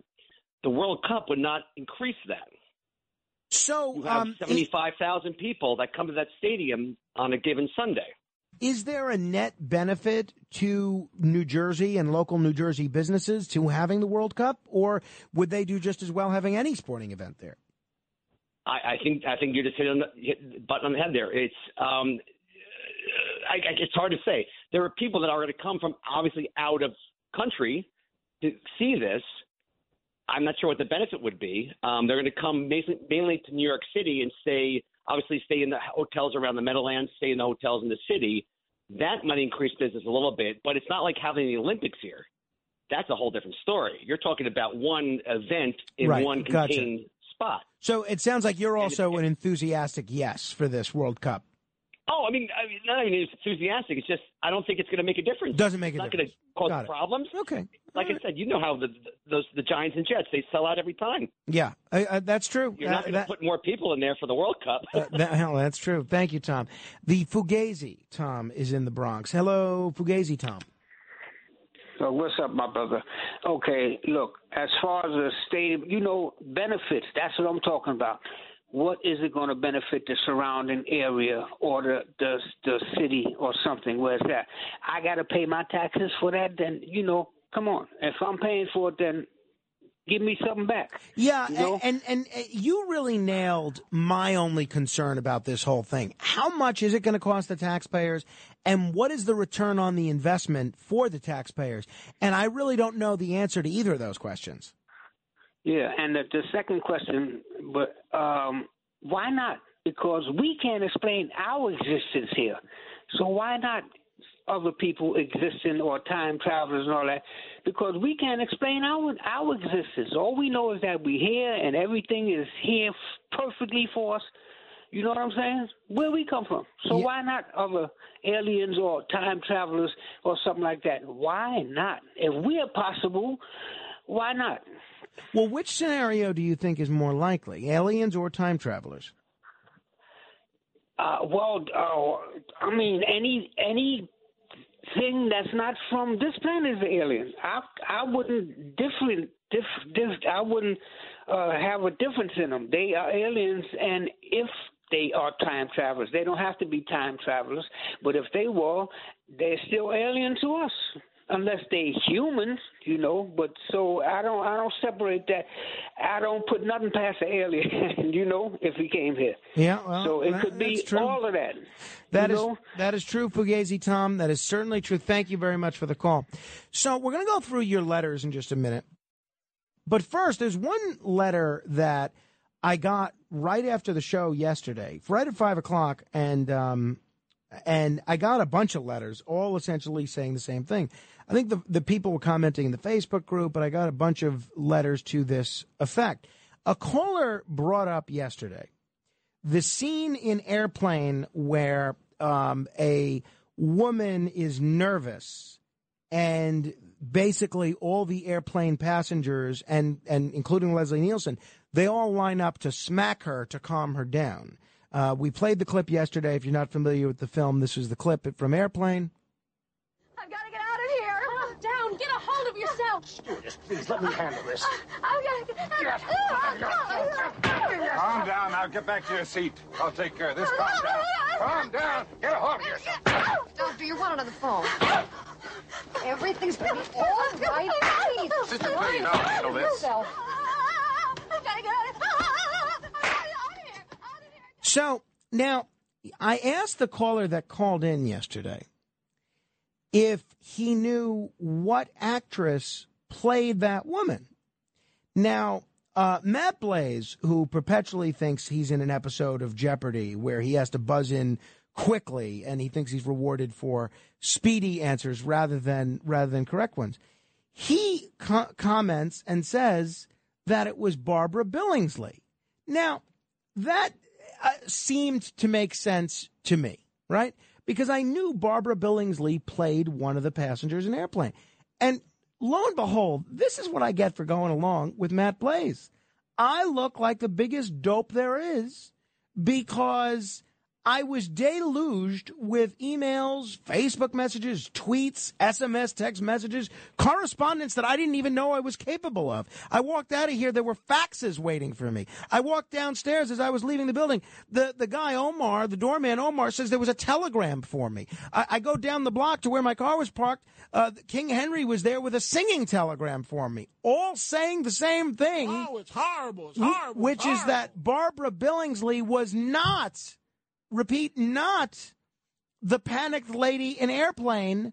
She was the jive interpreter who spoke jive and had no problem interpreting in scenes like this one. Can I get you something? It's mofo butter laying into the bone, jacking me up. Tight me. I'm sorry, I don't understand. Cuddy say can't hang. Oh, stewardess, I speak jive. Oh, good. He said that he's in great pain and he wants to know if you can help him.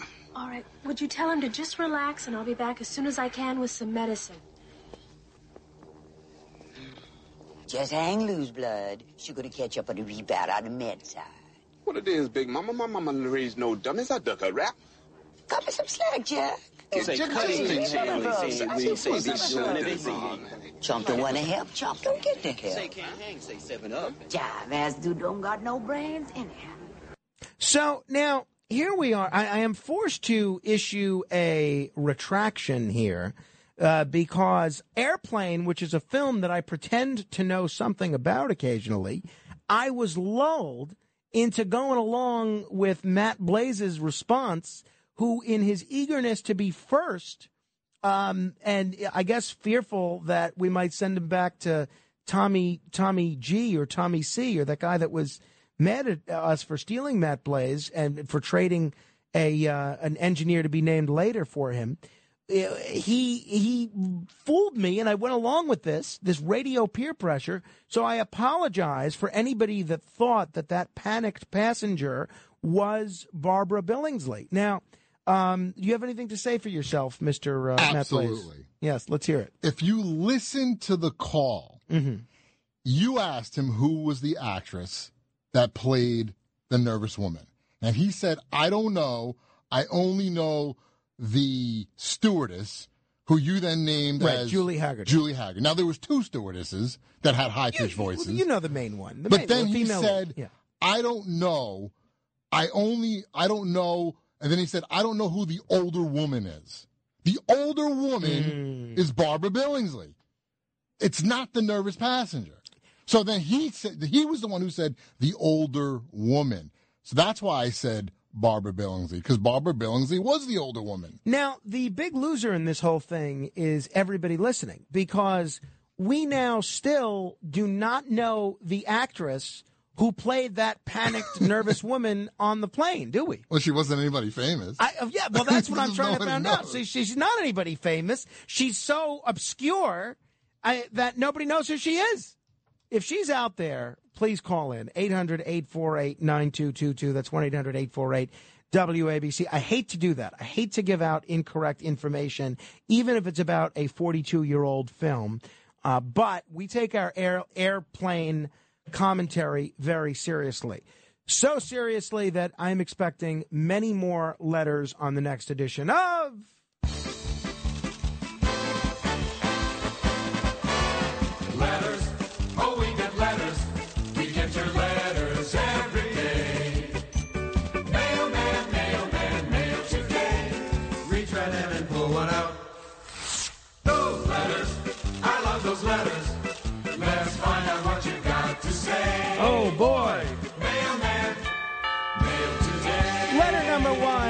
A piece of snail mail from Darren in Massapequa, aka Matza Pizza. Matza Pizza. Dear Frank, a question for your perusal. Who would you have the greatest chance of defeating on the field of battle? The rock like burrowing Horta from Devil in the Dark, that's a Star Trek episode. The slow moving lizard like Gorn from the Arena, also a Star Trek episode. Or an incredibly fat, in- exceedingly hungry Tribble from The Trouble with Tribbles. Now, honestly, I think the answer to this one is easy. I think the answer is the Tribble. Now, I know that the Tribbles are troublesome and perhaps even tribblesome because they breed so quickly, but the Gorn will kill you. The Horta will kill you. The Tribble's not killing anybody. So if I have a, any kind of a weapon, whether it's a phaser or just a pistol or a club, and I have to battle one of these creatures, I think I'm battling the, the Tribble. And then he has another piece of paper here, different color piece of paper, very interesting. And it says, please don't read this page on air, which I don't understand. Why doesn't he want to read, read this page on air? And then he includes a, um, a trivia question about the Howard Stern show from 34 years ago.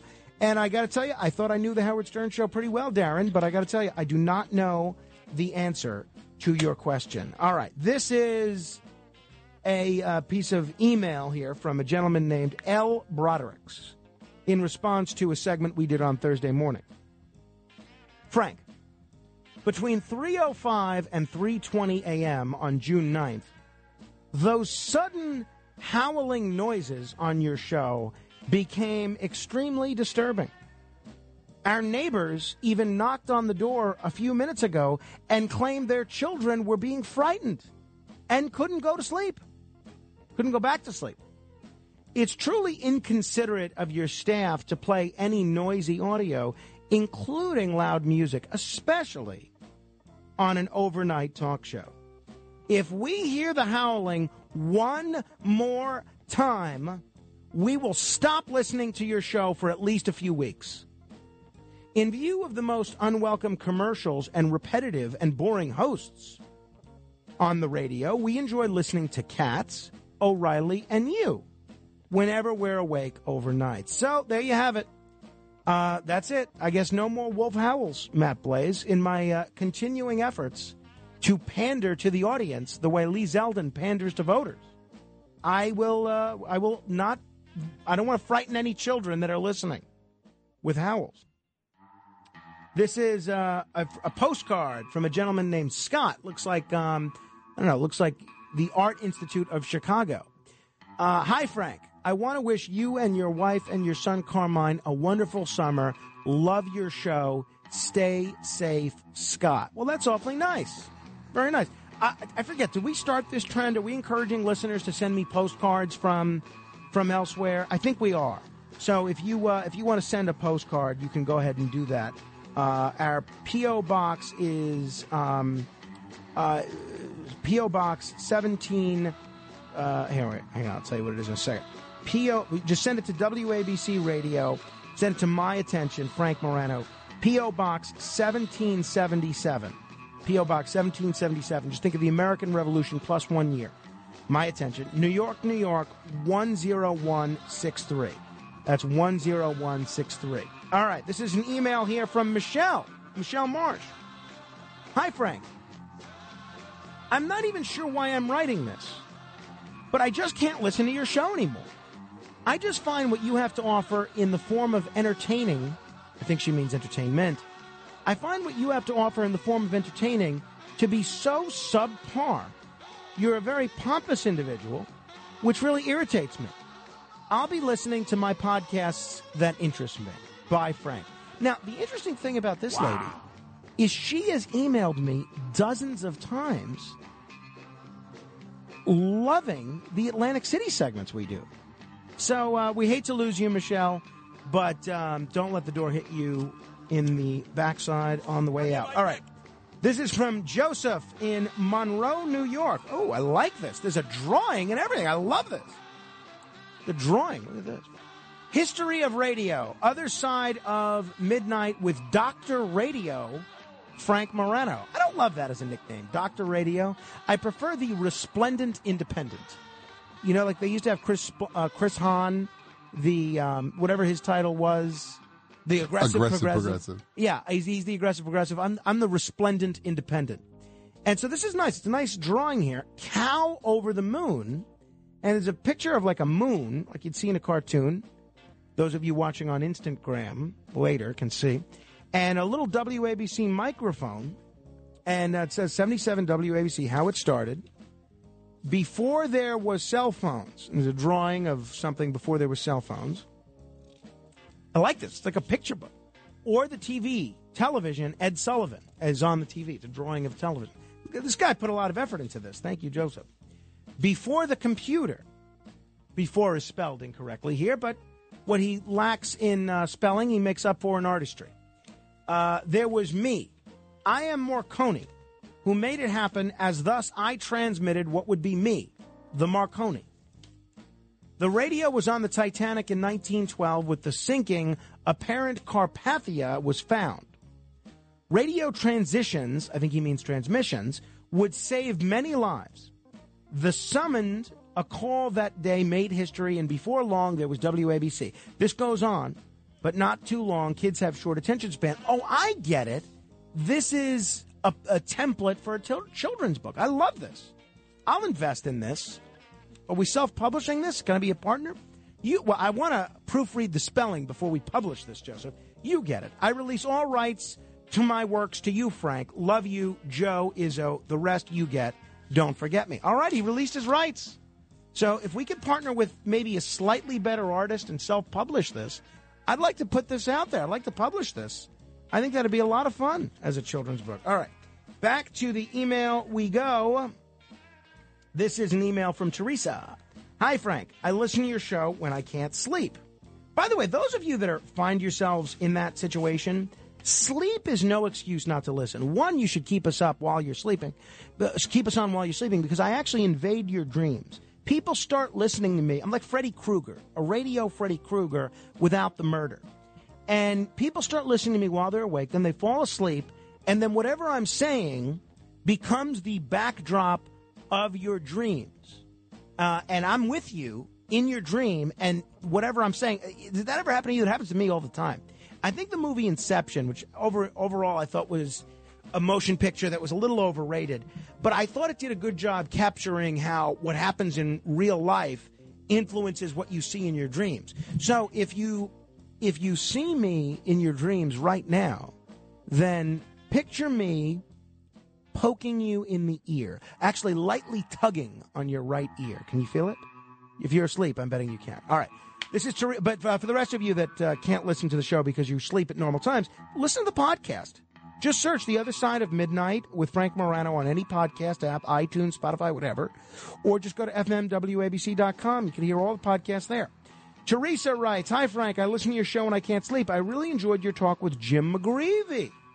He's such an inspiring example of redemption and goodness.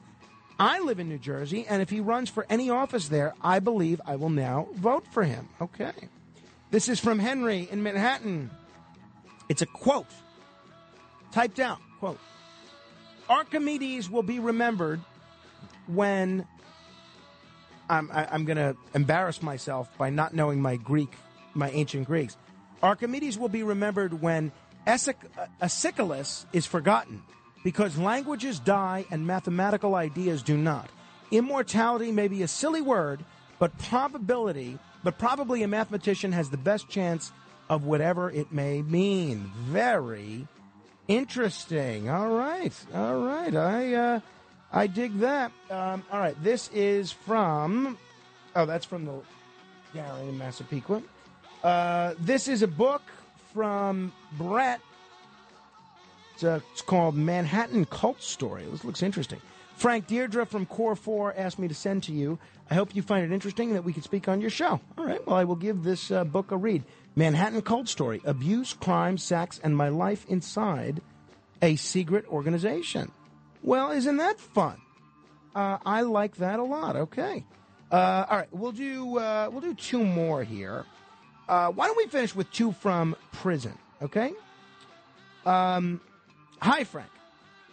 Thank you for accepting my email. I've been in MDC Brooklyn going on 30 months. That's a federal prison here in New York. And I have listened to your show since it started. Being on lockdown for over a year during COVID was extremely tough, and your show helped me get through each night. Thank you. I wanted to email you for a while, but never had the courage until now. If you ever do reference me on your show about any of the emails I may send going forward, if you would refer to me as Chris from Brooklyn, it would be appreciated. There are a bunch of us here who listen to you every night and then talk about your show the next day. Last week, you had a question about your baby monitor, and I know this was the case with mine. I believe the reason sometimes is it's in black and white is based on lighting in the room. When it's bright in the room, either from a lamp or natural light like the sun, it shows in color, but when it's dark in the room, it goes into night vision mode, which is black and white.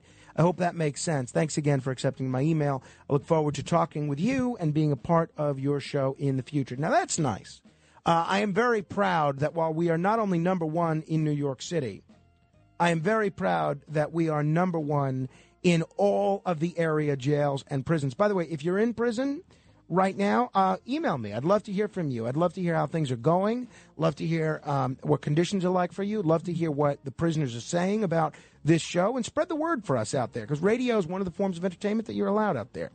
All right. Um, I think we'll slam the lid on uh, this aspect of things for today. Oh, by the way, got a nice email here from John who says that lady from Airplane is Lee Bryant, and she actually lives on the Upper West Side. So that's it. She's still alive. Yes, that is Lee Bryant. I have confirmed that. And she also appeared as uh, Sam Waterston's wife in the 1977 conspiracy thriller Capricorn 1. I didn't realize that. I saw Capricorn 1. All right, well, we're going to reach out to her. We're going to try and get her on this show. Uh, by the way, uh, still to come, Tony Danza coming up in about 40 minutes. Thank you for that, John. I appreciate that. Uh, if anything ever happens to Matt Blaze or if uh, Tommy C or Tommy G tries to claim him back on waivers, I hope you'll be available to produce this show.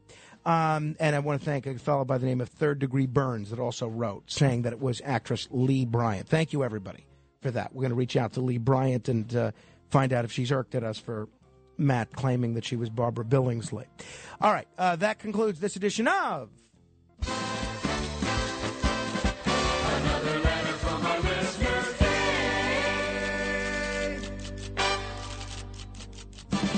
WABC. The Other Side of Midnight with Frank Morano, 77 WABC.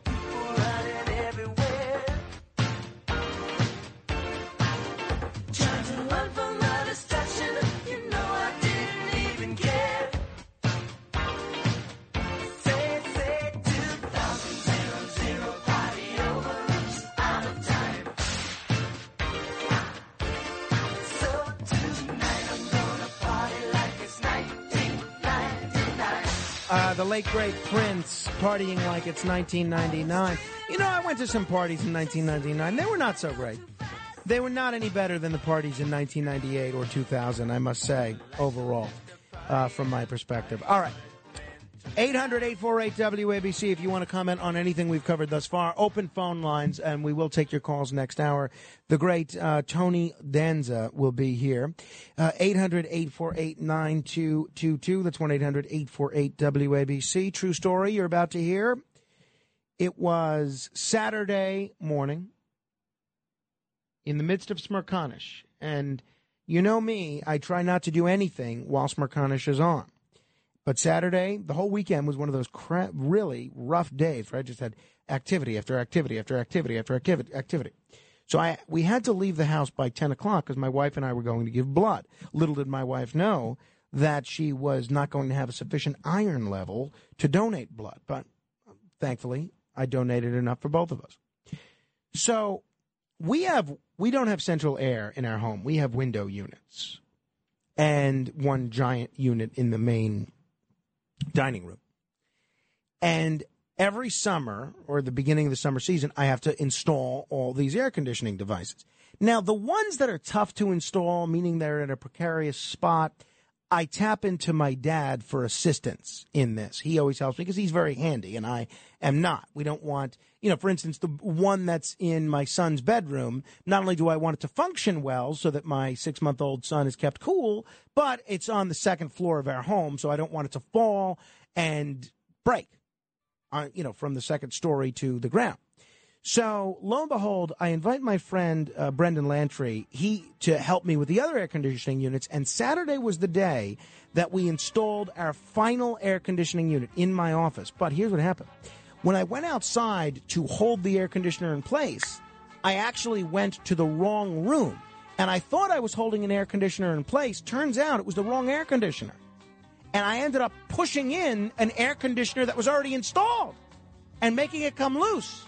So we had to reinstall that air conditioner plus the new one. So my thanks to Brendan Lantry for his assistance in Operation AC. Not, not Atlantic City, but air conditioning. Keep asking questions. This is The Other Side of Midnight with Frank Morano. They're running a strange program, y'all. Talk Radio 77 WABC. Now, here's Frank Morano.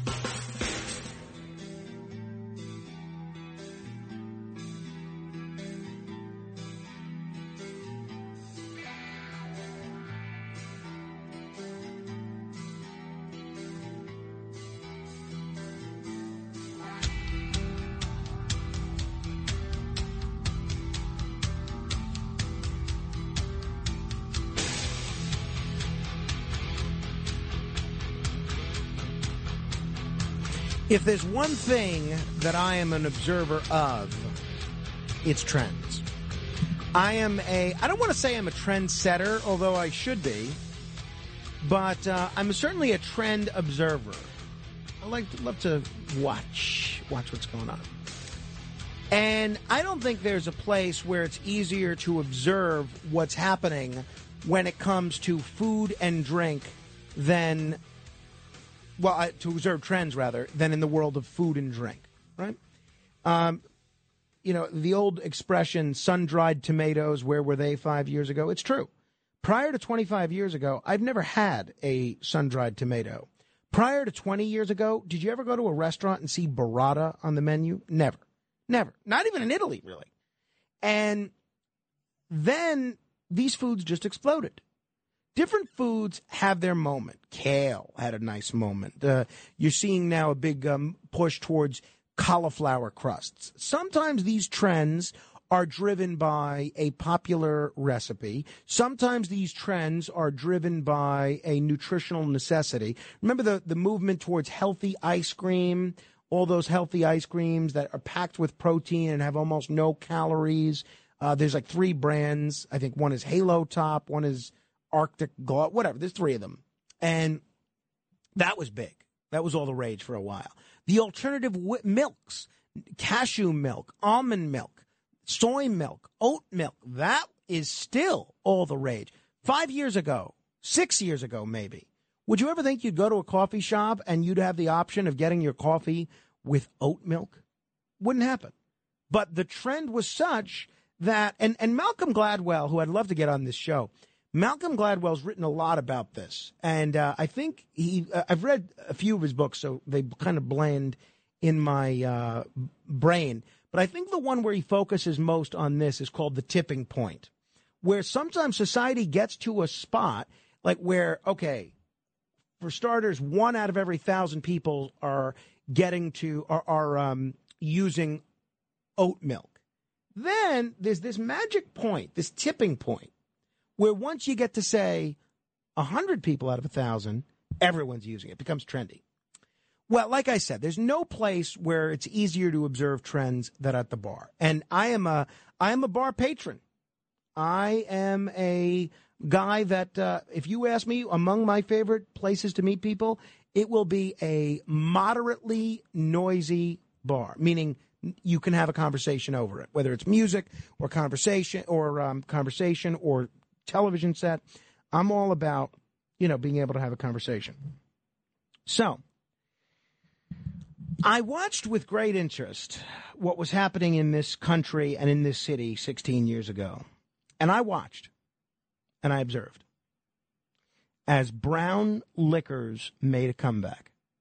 When I was hanging around and palling around 20 something years ago, when I first started going to bars, nobody was ordering scotch. Nobody was ordering bourbon. Nobody was ordering rye. Nobody. Maybe if you went to an Irish uh, pub somewhere and you with some old men, maybe they'd order a, they'd get a shot of Jameson to finish their meal at lunch. Other than that, brown liquors were not big. You weren't seeing people order Manhattans. You weren't. And then an interesting thing happened. Out of nowhere, it seemed, these brown liquors exploded. Uh, I covered this with a bartender that we had on recently. He was great, and I'm going to have him back, and we'll we'll have him bring make some drinks in studio. But these brown liquors exploded, and some people attribute this, at least in part, to the rise of the television program Mad Men, where they're drinking bourbon and whiskey and all sorts of brown liquors like crazy, and people would see what was going on on Mad Men and then they would engage in the same kind of thing. A couple of years before that, the same kind of thing happened with the Cosmopolitan because of the television program Sex and the City. People would watch Sex and the City and think, oh, well, that looks good. That sounds like it tastes good. Maybe I'll go and get the Cosmopolitan. Before Sex and the City, a lot of bartenders didn't even know how to make a Cosmopolitan. Now, that's got to be one of your go to drinks. You mean, meaning you, ha- you can't bartend without knowing how to make a Cosmopolitan. And then Interesting thing happened eight years ago. Out of nowhere, a vodka brand that I had never heard of suddenly became ubiquitous. Tito's. Tito's vodka, which came out of nowhere. And look, you want to try something interesting? And I have the video on my Facebook page. I think it's still up there. If you go to facebook.com uh, slash Morano fan and then go to videos, you'll see this video I did on New Year's Day about seven, six years ago. And I did a blind taste test with 16 different vodkas, four different people, 16 different vodkas. And not one of them selected Tito's as their brand of choice including one guy who claimed that that was his favorite vodka. That's the vodka he would go to the liquor store and buy. That's the vodka that he would go to bars and order. He didn't even pick Tito's in a blind taste test. So Tito's, for whatever reason, and I think it was through a masterful stroke of marketing, Tito's came out of nowhere and became the go-to vodka in this country about eight years ago. And we covered in our segment recently on food and spirits the rise of the martini. The martini, last two years, has come out of nowhere to make a monstrous comeback. A monstrous comeback. So, what's next? Well, should I say, what's now? There is a spirit which has made a monstrous comeback over the last six months. It's actually a family of spirits, but we'll make it the broader umbrella of spirits. You have any idea what it is? Any idea? Anyone? Any idea? What spirit do you think it is? The spirit that has taken over the bar in 2022 tequila. Tequila and mezcal are in the midst of a rapid rise in popularity, vaulting agave based spirits, which both tequila and mezcal are, to the top of the liquor cabinet. This is according to Bloomberg. Listen to this American consumers will spend more on tequila and mezcal than whiskey. So they will likely also surpass vodka by next year. By next year, there are going to be more agave spirit sales, meaning tequila and mezcal, than vodka. Did you ever think you'd see the day? That's going to be next year if trends continue. M- making the combo of tequila and mezcal, you ready for this? The most purchased spirit category in the United States by value. Mezcal, if you're not familiar with it, it's known for its smoky flavor. It saw, listen to these numbers. I find these numbers staggering. And I'm curious if you have any explanation as to why. 800 848 WABC, 800 848 9222. Mezcal saw U.S. consumption jump 53% in 2021. 53% in one year for a drink that's been around forever. What's driving it? What's it all about, Alfie? 800 848 9222. Tequila, similar, not as pronounced as Mezcal. Tequila saw a rapid uptick, 27%. So combined, Mezcal and Tequila, the two are expected to fuel 81% growth in the agave category in the United States by 2026. So, what's behind this? There are three theories that's been written about in Bloomberg and in the Hustle, but if you have additional theories, I'd love to know because I'd love to do whatever tequila is doing to market myself. They're saying some of it, and this is why I think this radio show might be a good, in some ways, the tequila of radio. They say one of the tricks is versatility. Sippable high end offerings have pushed tequila beyond just shots and margaritas. While mezcal can substitute for tequila, it can also be used in drinks that would otherwise call for scotch or whiskey. So that's interesting. Look, you can't make a Manhattan with vodka. But I guess maybe you can substitute whiskey with uh, tequila. Here's an interesting one the health factor. Now, it is, look, alcohol is not a health food, as we all know. Um, 100% agave tequila is gluten free, it's low in calories, it has fewer congeners, which means it leads to few, less hangovers than almost any other spirit. So people are drinking tequila because they don't want the hangover and they don't want to be healthy. And then there's the broad appeal. Tequila and mezcal consumption uh, they say, span age groups, gender, culture, and occasion. So it gives a wide margin. Like, for instance, you're not going to drink um, eggnog in the summer, right? Tequila, you will. You're not going to drink one of those, uh, you know, uh, around Christmas time. You're not going to drink a frozen strawberry daiquiri. Tequila, you will. So it's not tied to kind of those changes in season like other drinks might be. And there's also the celebrity factor. You got George Clooney, you got Kendall Jenner, you got Eva Longoria, you got Justin Timberlake, Michael Imperioli from The Sopranos. These are just a few of the famous figures that are dipping their toes in the tequila pool. So the and by the way, this is international. This is not just something that is local, unique to the United States. The growth of tequila and mezcal is exploding in the UK, Russia, Germany, and Japan. So if you're looking for the next Mezcal, that's something to invest in. We'll see.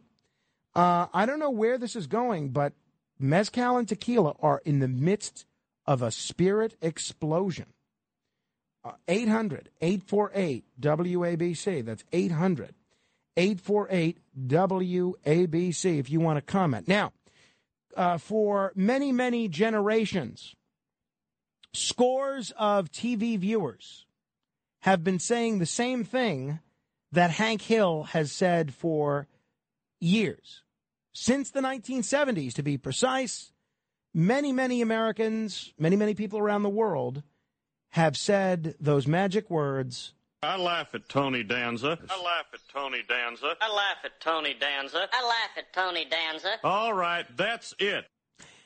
I laugh at Tony Danza whether it's been Taxi, whether it's been Who's the Boss, whether it's been Hudson Street, whether it's been the producers on Broadway, whether it's been the Tony Danza show on television, whether it's been motion pictures like Angels in the Outfield. I don't know that there's someone that has had the kind of versatility as a performer that Tony Danza has. And I had the opportunity to chat with Tony Danza um, yesterday morning after the show, and uh, you're going to hear that conversation coming up in about 10 minutes because he is performing tonight through June 25th at the Cafe Carlyle, and he's a great guy, and he's someone that I wishes would run for mayor or governor. He's a great guy who I think is just a wonderful, wonderful human being, and uh, somebody I'm a great admirer of. I know Tony Danza a little bit, not well, um, but he's kind enough whenever he sees me to kind of upwardly nod, like he does remember who I am, and then you know whenever we text, message, or whatever, he always uh, is kind enough to remember who I am, and then. Uh, it seems like in New York, though, everybody has a Tony Danza story. So we'll we'll ask him to share some of the stories because that's the premise of this show tonight. Stories and standards. He does his fair share of both. So we'll get into that in just a minute. 800 848 WABC. Sean in Staten Island, what is behind the explosion of tequila and mezcal? Um, good good morning. Um, yeah, I think um, maybe not particularly the tequila thing, but I think um, tequila is the type of spirit where it's a party. It's a party drink, and I think COVID, the lockdowns, um, exponentially increased people just doing that, drinking more. You don't have to get up for work in the morning, commute if you're working from home, and you could sleep it off better. I just think 2020 leached into 2021, and you would, seeing that spike because of that. I, that's my opinion. All right. Hey, well, your opinion's as valid as anybody else's. Do you, so you if you think this trend is going to continue? I think it'll level off. I think it'll plateau. And I mean, like you mentioned, Tito's earlier. Until the next, you know, the next thing comes along. That's just a thing now. Tequila's the thing. You know, was, right. That, it I mean, that's uh, what a trend is. You know. Yeah. Yeah. it was it was Gold, Goldmeister, Rumpelmans, you know, it was all that back in the day, and it's just that thing. Jameson, you know, Right. I don't drink. I just know I've been around it. So Yeah, no, clearly, I, I can, uh, I can tell. Thank you, Sean. Yeah, um, I don't know if I'll we'll see a comeback of any of those old-fashioned liquors or liqueurs. Imagine that. Imagine if five years from now you go to a bar, you see somebody belly up to the bar, and they order elderflower. Right? Can you imagine? Although I guess Saint Germain is elderflower, right? But uh, hey, you know, I tell you a trend that I'd like to bring back is I grew up doing something which they eliminated maybe about two years ago, a little less than that. I am a guy that at the end, when I type, whether it's on a typewriter or a computer, I do a double space after the period. Now, two or three years ago, Microsoft Word discontinued that. They stopped that, and th- that's basically the standard. So now you see all these people um, who have done away. I mean, look, it was trending away from that already. You were already seeing people ban uh, getting rid of the double period. And I'm wondering if there's any way to bring this back because I tried to go along with everybody on this. I tried to do the right thing and conform to society. I did. I did. I know what you're saying. Come on, come on. You're the Connecticut guy. You're the maple syrup guy. You didn't try to conform. I did. I made an effort and I couldn't stop. I've been doing the double space after a sentence, after a period my whole life. I couldn't just stop. So now I do it in tweets. I, I'm not even trying to stop anymore. I'm trying to turn back the clock. Do you remember where, you know, um, after the French Revolution and everything, y- you saw all these monarchs um, in Europe, Germany, France, try to turn back the clock and you saw all these folks move back towards monarchy for a time. That's what I want to do. I want to move back to a double space after a period. And I am tired of having people ridicule me and message me because I use a double space after a period. But, and I'm not talking about women's menstrual issues at all. This is exclusively punctuation and typing. So if you're someone that's with me on the double space after a period, be proud of that double space. Join me. It was after Napoleon, not the French Revolution. It was in the 19th century. Join me in using this double space. 800 848 WABC. Uh, Mikey is in Brooklyn. Hello, Mikey. Good morning, Frank. How you doing? Good morning. Good. I hope that everybody's enjoying the show as I am. Oh, good. Well, I'm glad you are. I got to ask you something. I'm not a drinker, but do they still is seven and seven still a drink? Yes, uh, yes, uh, uh, it uh, it still is. You don't see, you know what? You've seen kind of a movement away from soda in general, but yes, I still people, I still see people uh, order a seven and seven. Absolutely. And I used to drink way back in the day. Brandy Alexander's. Ah, And yes. they said to me, "Oh, you shouldn't drink that. That's a woman's drink." I said, "What? I don't care who it is. I like it." yeah, uh, that is, you know, that could be quite delicious. It is rich, though. I mean, it's Yeah, it's tough. You can't really have more than one without getting a pretty big stomach ache. right? I mean, I mean, no, it's got it's got like a what is it? There's cream in there, uh, cognac, creme de cocoa. It's a very rich drink. Is it coconut milk in there? I don't know. Yeah, it's creme de cocoa, which is Creme de similar. cocoa. Yeah. Yeah, and also uh, on the other night you did the segment about what's healthy and all this stuff uh, to live longer and, and enjoy life. Well, pickle juice. I've been doing pickles for years, and the pickle juice I put on a sandwich.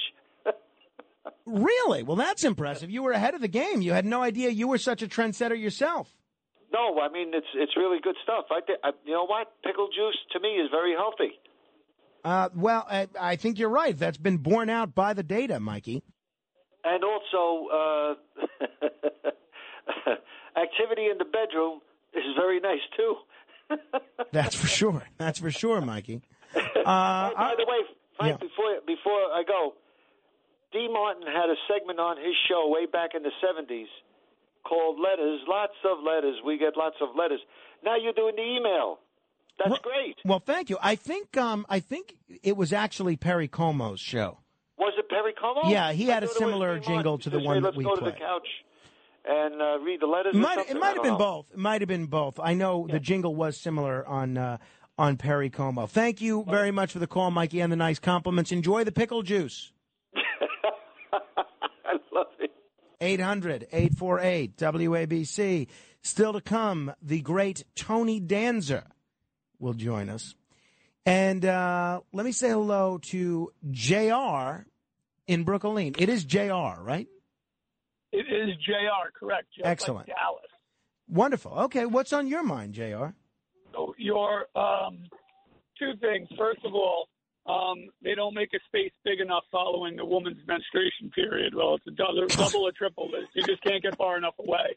But uh, secondly, your tequila uptick is definitely because of a surge with um, rap music and hip hop community um, are big into tequilas right now, especially uh, Casamigos tequila. Now, what prompted that? Now, I don't dispute that maybe that's been one of the th- the the reasons for the upward trend. What prompted that, though? So you could follow it actually too. What you were saying with your cognacs and your brown liquors. Twenty years ago, every rapper was talking about um, a different cognac, a different um, Courvoisier. Like nobody drank Courvoisier. And then 20, 20 years ago, it shot through the roof as well.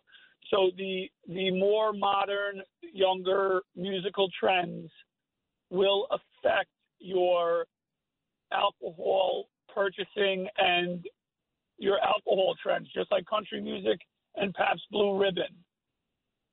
Oh, well, that's interesting. I, I wouldn't have realized that, but it makes sense, JR. All right, thank you. 800 848 WABC. Clement is in Brooklyn. Hello, Clement. So the, the Turn your radio off. Corey is in Florida. Hello, Corey. Hey Frank. So I I I do uh I I've, I've become recently a tequila drinker. Uh the silver force um because tequila is not supposed to be um aged uh because of the agave and the low calories that it goes along with um some of these diets. Um another thing is mezcal is basically like a low quality crap tequila, but for some reason, you will find it more expensive to get a mezcal than tequila, just because it's trendy or hip, I guess. You know. Okay. Well, I mean, I guess that makes sense. Yeah, but uh, it it is better for you, and it does go along with diet, uh, and should be drank silver, clear, and uh, the mezcal is a lower quality tequila, basically not 100% pure agave. It'll it's it's it's like the bottom of the barrel, whatever they've chuck in whatever in there. Well, no, I mean they the mezcal. It just has to do with where it's made. Uh, tequila has to be made in a specific region of Mexico, and if it's made from agave, but it's not from, um, you know, uh, you know, in the in the area surrounding Guadalajara, then it's mezcal. It's kind of like uh, champagne and sparkling white wine. I didn't know that. Yeah, that's my understanding. Again, I don't pretend to be a tequila expert, but that's my understanding. Okay. My understanding was the mezcal was kind of all kinds of agave and whatever, uh, and tequila like 100% pure agave. I didn't know that that was supposed to come from a region such like you're saying Champagne and Prosecco, like that. Right, that's my understanding. Uh, again, I, I stand to be corrected. Corey, thank you. 800 848 WABC. Marianne is in the state of Indiana. Hello, Marianne. Hi, Frank. Hi. Um, I was calling about the uh, liquor. The uh, what is a Moscato? I, I've never heard of it. A Moscato, uh, not to be confused with Mezcal, a Moscato is a sparkling white wine. It's similar to a Champagne, but it's a, it's a meant it's a dessert wine. It's meant it's a little oh. sweeter than most Champagne. Okay, and what's a mezcal? Mezcal is is very similar to tequila. You, if if you don't oh. drink a lot of tequila, you probably wouldn't even be able to tell the difference. It's it's a spirit that's made from agave.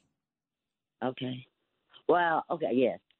Okay, and uh, I think that that people are drinking like that. Uh, popular drinks is maybe as they're getting away and going on vacation and stuff, and that's usually a vacation drink or a getaway drink. Well, you might be right. You might be uh, you might be right. That might uh, might might might be something to that, Marianne. Thank you. 800-848 WABC. Mm, Nellie Bly is in Ocean Park. Hello, Nellie Bly. Hello, Frank. How are you? I'm good. I just wanted to uh, mention that um, you don't know too much about soccer and its popularity, but I have a feeling that Rachel will sign up little Carmine for uh, soccer, and uh, he'll choose soccer over baseball eventually. Well, you might be right. I played soccer as a child. Um, and You uh, yeah, no, I did. I, I, you know, I enjoyed soccer. It's fun. It's a very big youth sport, and uh, I'd be delighted if you wanted to play soccer. That'd be great. Well, that's good. Glad to hear that. But I think the uh, tequila also, um, the popularity uh, is a lot due to uh, the population uh, changing from uh, uh, European uh, immigration to uh, South America, Mexico. Well, you might uh, be right. So Central you think America. you think this could be a result of demographic trends because most of the uh, population growth is from com- countries where tequila and aga- and mezcal are more popular. Yeah, I, I think that might have had an effect. Could be, could be. Uh, Nellie, thanks for the call. Appreciate it. Oh, I'm sorry, I didn't mean. I didn't know you had another comment there, but we got to go anyway.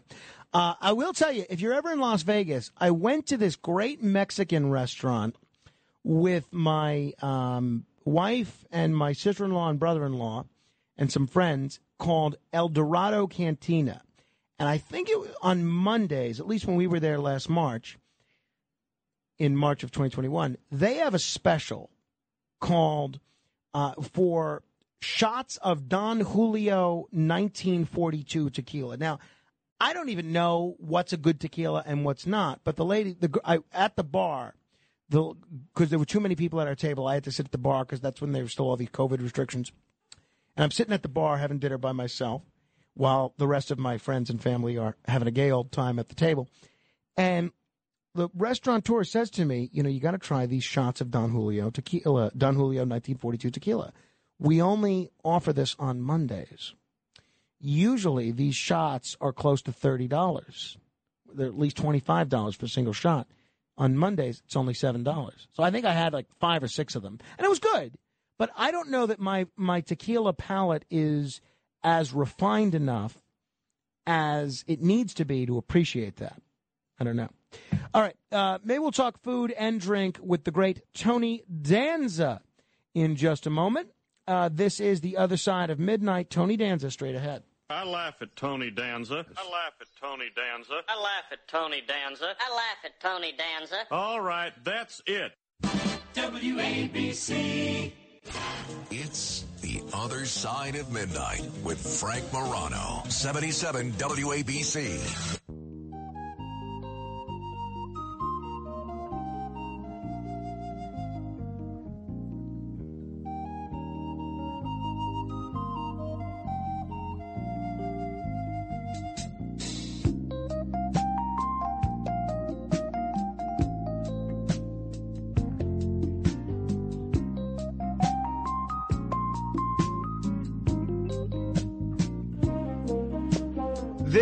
The Other Side of Midnight. I'm Frank Morano. This is a real treat, uh, getting to speak to a New York City institution. I don't know what it is about our next guest, but in an era where it seems like the world is so polarized, people can't even agree on what day it is. This might be one of the few entertainers, one of the few performers, one of the few people out there that's still almost universally liked. He wears many hats. Uh, you, if you've seen Taxi, Who's the Boss, Hudson Street, or the Tony Danza Show, you know him simply as Tony. He is a great spokesman for New York City. He's been an actor, a TV personality, a talk show host, and a philanthropist. And he's somebody that almost everyone in the city seems to have a story about encountering. And if you're one of the few people out there that's never seen him in person, well, beginning tonight, you're going to have a chance to do just that. We'll tell you how in a minute. It gives me a great deal of pleasure to welcome the one and only Tony Danza. Good morning, Tony. Thanks so much for oh, joining me on the radio. Thank you, Frank. Great to be on the other side of midnight.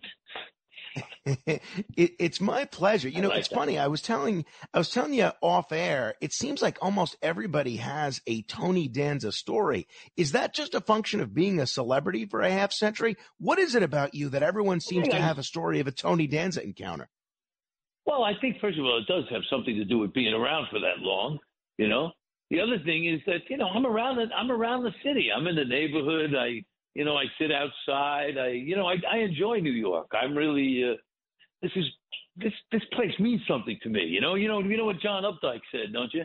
John Updike said people who don't live in New York are just kidding. So I'm just really enjoying every bit of it. And so, you know, that's one of the great things about New York. You know, I talk about it in the act. I talk about the brush when you when you're walking down the street and you're going to have a collision with somebody on the sidewalk, and at the last minute you both move your shoulders and you just brush.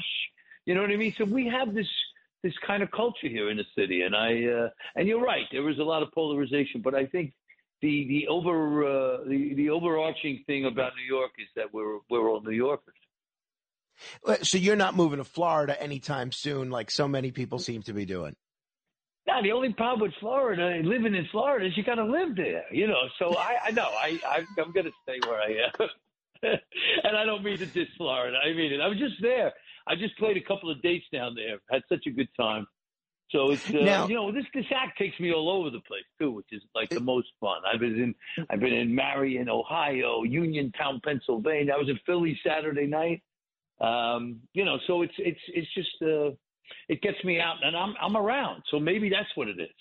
It- it- maybe it is. And uh, so let's tell people about the act. You are doing standards and stories uh, starting today at the Cafe Carlyle. Uh, you're going to be uh, performing Tuesday through Saturday. What exactly are you going to be doing? You're going to be singing and telling stories. That seems to be what the title the title suggests. Yeah, well, yes, it's pretty self-explanatory, Frank. Yes, well, we, see you know, I I, uh, I wrote an act.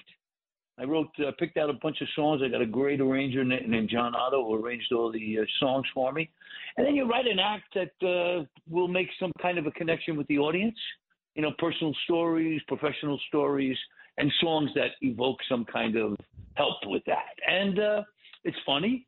Uh, I, I, you know what, Frank? The interesting thing, you know, I've been working on this a long time. I'm actually going to say something to you.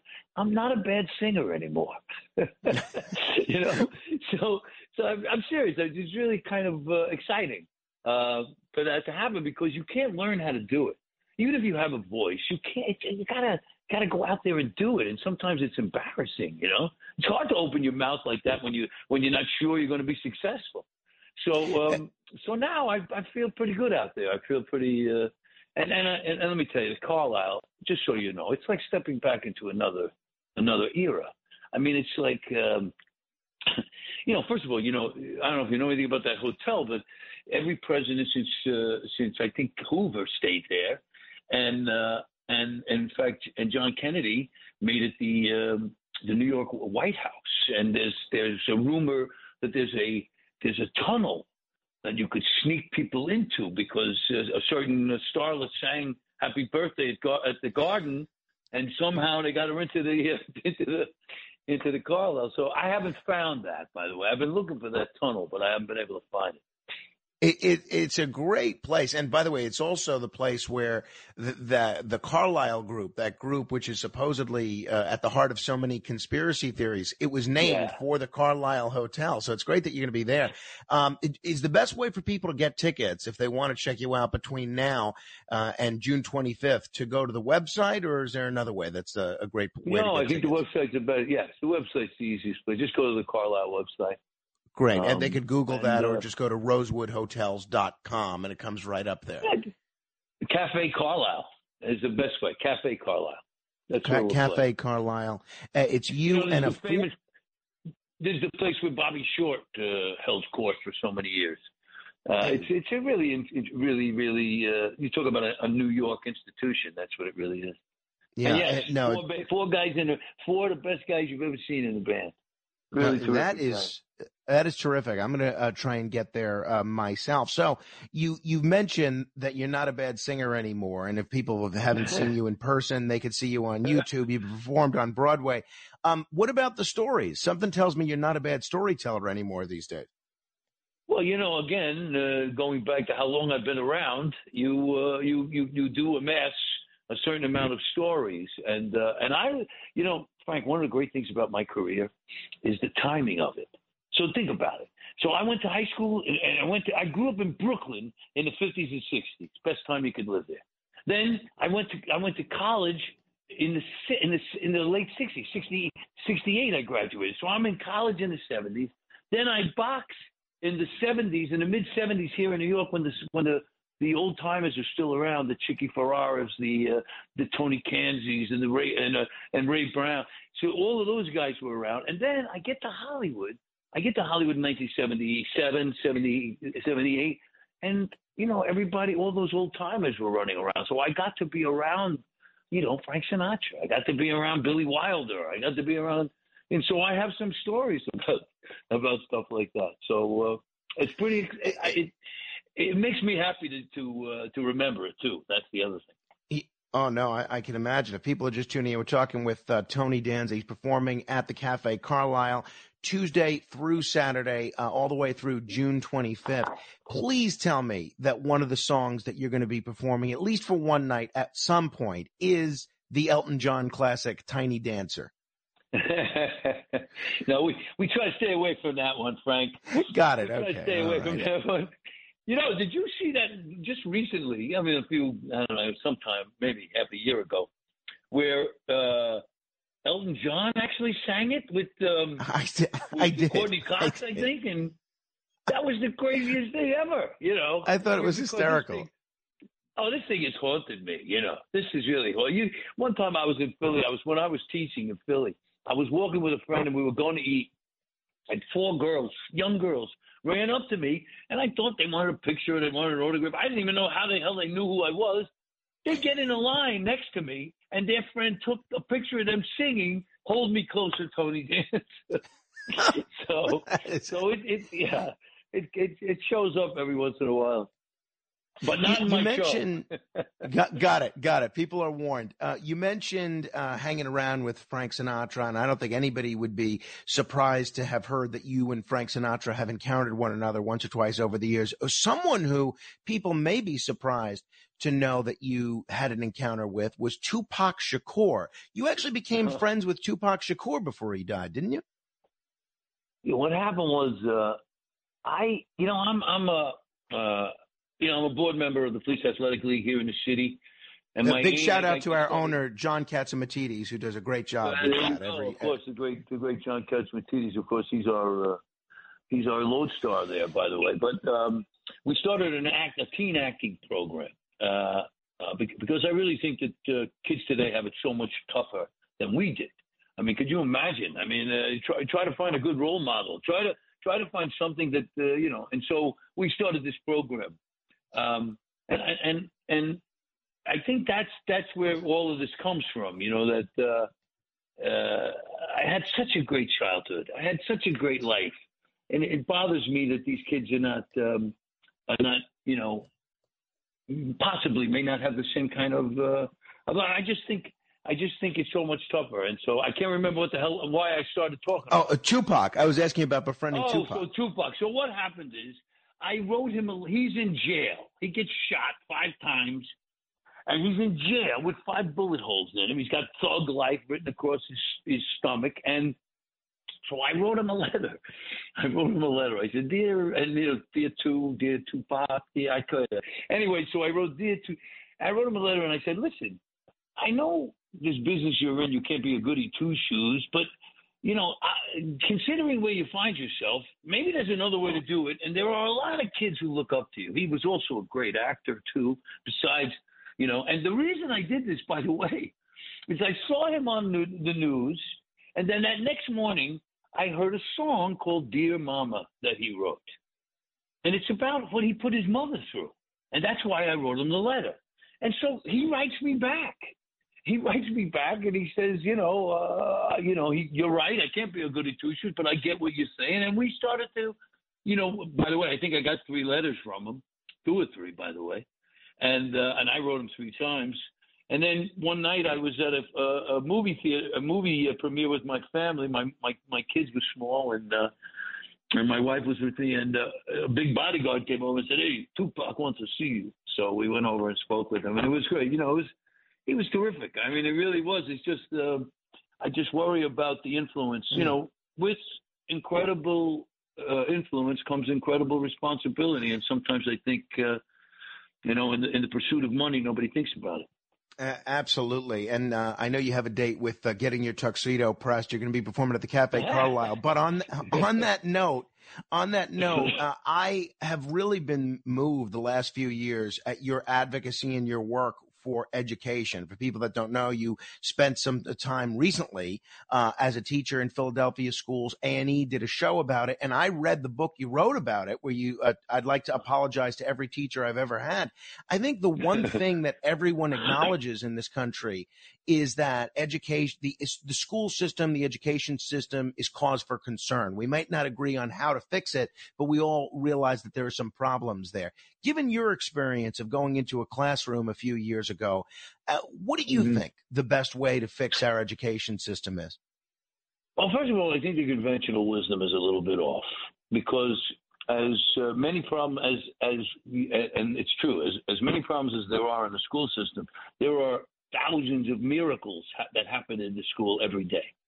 It really, I mean it. You you know, uh, I was surrounded by a, a cadre of teachers who really really uh, put their their their lives on the line for these kids, and so there's a lot of good also. So it's not all bad. And, and, and by the way, the reason I, I I decided to try that teaching thing was because I really wanted to see what what's going on in our public schools, and so I wasn't. Um, there's no doubt that the motivated student is no longer the. I mean, the unmotivated student is no no longer the exception. But there are uh, really some a lot of good things that happen in in, in our public schools. Unfortunately, you know, you you have uh, you have you have uh, you got to re- remember what these kids are seeing and and dealing with every day. I think we're we're kind of being you know we're whistling past the grave, thinking all these kids are going to grow up uh, well well adjusted. You know what I mean? I, I just I just Mm. think it's uh, you know we grew up on nothing but love songs, and look how we turned out. Mm. Uh, no, it's uh, it's it's very very true, and uh, that's why uh, we're grateful for a lot of the work that you do with the Police Athletic League and uh, taking young people that might go down a wayward path and trying to get them on the uh, on the straight and narrow. You know, you mentioned your career as a boxer. Whenever I see our friend Geraldo Rivera, he always makes a point of saying how back in the 70s you were the toughest kid he'd ever seen. Uh, forget about as a boxer. He says you were the toughest kid ever. Uh, oh, how did you end up making that transition from boxing to Hollywood? So I uh, I uh, I was fighting in I was boxing I was training excuse me in Gleason's gym, which used to be on 30th and 8th Avenue. the storefront, and uh, a guy walked in one day. His name was Stuart Cheslow. He's still around, and uh, he was watching. He was uh, he was uh, researching a pilot for a uh, for a TV show called Augie about a young fighter who trains at this gym that's owned by an older fighter, and they have a relationship. Um, and he was in there uh, researching it, and he saw me, and he came up to me afterwards, and he said, uh, "Did you ever think about being on TV?" And I thought he was up to something, um, but I, you know, I went along with it for a while, and he got me an agent. The agent got me a a, a um, an audition for. Do you remember the Warriors? That picture. Oh, sure. I, I love the Warriors. It's the Coney Island movie. so I get I get an audition, an open call for the I go to an open call for the Warriors. My agent tells me go there. So I was fighting my first main event at Prospect Hall in Brooklyn. You know that place where they used to do the weddings. We make your Grand dreams come Prospect? Hall. We make your dreams right. come well, true. that was that was a boxing venue uh, before before it was uh, a, a catering house, and I was fighting there. And I, I, you remember they used to make those posters, Frank, and it was my first main event. And so I was on the top of the poster, had my picture. It said "Tough Tony Danza, Brooklyn's knockout artist." So what happened was I was at this giant uh, conference table. Joel Silver, Larry Gordon, and Walter Hill are sitting on the on the other end, and I read for the part. And as soon as I read, you know what they do? They say thank you very much, and I say okay, thank you. And I and just but before I left, I unfurled the poster and I said, hey, you guys really want to see a fighter? You should come see me. You want to see a warrior? I said you should come see me fight. I'm fighting Friday night, and they came. And in that fight, and by the way, this fight for some reason has been posted on uh, on YouTube. If you put Tony Danza fight, you can see it. But what happened was, uh, I was really good if a guy came to me. I couldn't. I was bad if you if I had to chase you. But this guy came right to me, and um, I landed a big left hook. And in about I don't know 50 seconds, he was in the first row. and Larry Gordon, the producer, was walking around the outside of the, of the uh, ring, and he looked up at me and he said, "That's the greatest audition I've ever seen." and so I got the part. I got the part in the Warriors. And then while I was at Gulf and Western, which owned Paramount, uh, to get costume, they they introduced me to Jim Brooks, who was doing the show Taxi. And uh, I, actually read with Mandy Patinkin, who was reading for uh, for uh, Judd Hirsch's part. And uh, somehow I end up now I got a movie and I got Taxi. I got the part. So I chose to do Taxi. I couldn't do both. Uh, it, it sounds like you made the the right decision. Um, you know, Leslie, speaking of uh, boxing and athleticism, people look at you now and you look basically the same as you did 30, 35 years ago. We have a lot of people listening who find themselves getting a little older, getting into their 60s, Mm-hmm. getting to the 70s. Maybe the metabolism doesn't move as quickly as it once did. Any tips for staying in shape uh, for people that uh, Mm. find themselves entering into a new stage of life? What's your secret? And don't tell me olive oil and uh, and uh, parmesan. Well, well, it is the uh, you know it is the olive oil option. I have that you know that, but but you know I, I'll be honest with you. One of the things that you get when you're a fighter, uh, other than you getting your brains beat in, is that you get this tremendous discipline because you you always think that you always think the other guy's training. You know the guy you're going to fight is training, so you got to get in shape. I don't know. Look, I just believe in trying to stay in shape. You know, I was just on uh, Channel 11 and they were showing a, a, a piece on a woman who turned 108 yesterday. Mm. And and and don't get me wrong, uh, it's an amazing thing to be 108 years old, but I don't want to be like that if I'm if I'm around and I you know I can't do anything. So I try to keep myself in shape, and and and it's it's not easy, and it takes time, but it pays off. And uh, by the way, I'm two pounds less than I was for my last fight in 1979. Amazing. Absolutely amazing. Tony Danza, Standards and Stories. You can see him at the Cafe Carlyle. The uh, shows start at 845. Uh, this is a show that uh, I think tickets are going to go pretty quickly for. I'm going to try and get there. Uh, maybe I'll see you there. Uh, you, Yeah, please oh, no, you, Absolutely. Uh, get your tickets now. You can just Google Cafe Carlyle or go to rosewoodhotels.com. You could buy tickets online. Hey, Tony, it's always such a treat to talk with you. Thanks for taking the time to do this. I appreciate it very much, Frank. Take care, okay? Keep punching. Ab- Absolutely. If you want to comment on any part of my discussion with Tony Danza, give me a call, 1 800 848 WABC. Something tells me a lot of you have some great Tony Danza experiences and encounters of your own. That's 1 800 848 9222. This is The Other Side of Midnight. I'm Frank Morano. Straight ahead. WABC. This is The Other Side of Midnight with Frank Morano, 77 WABC.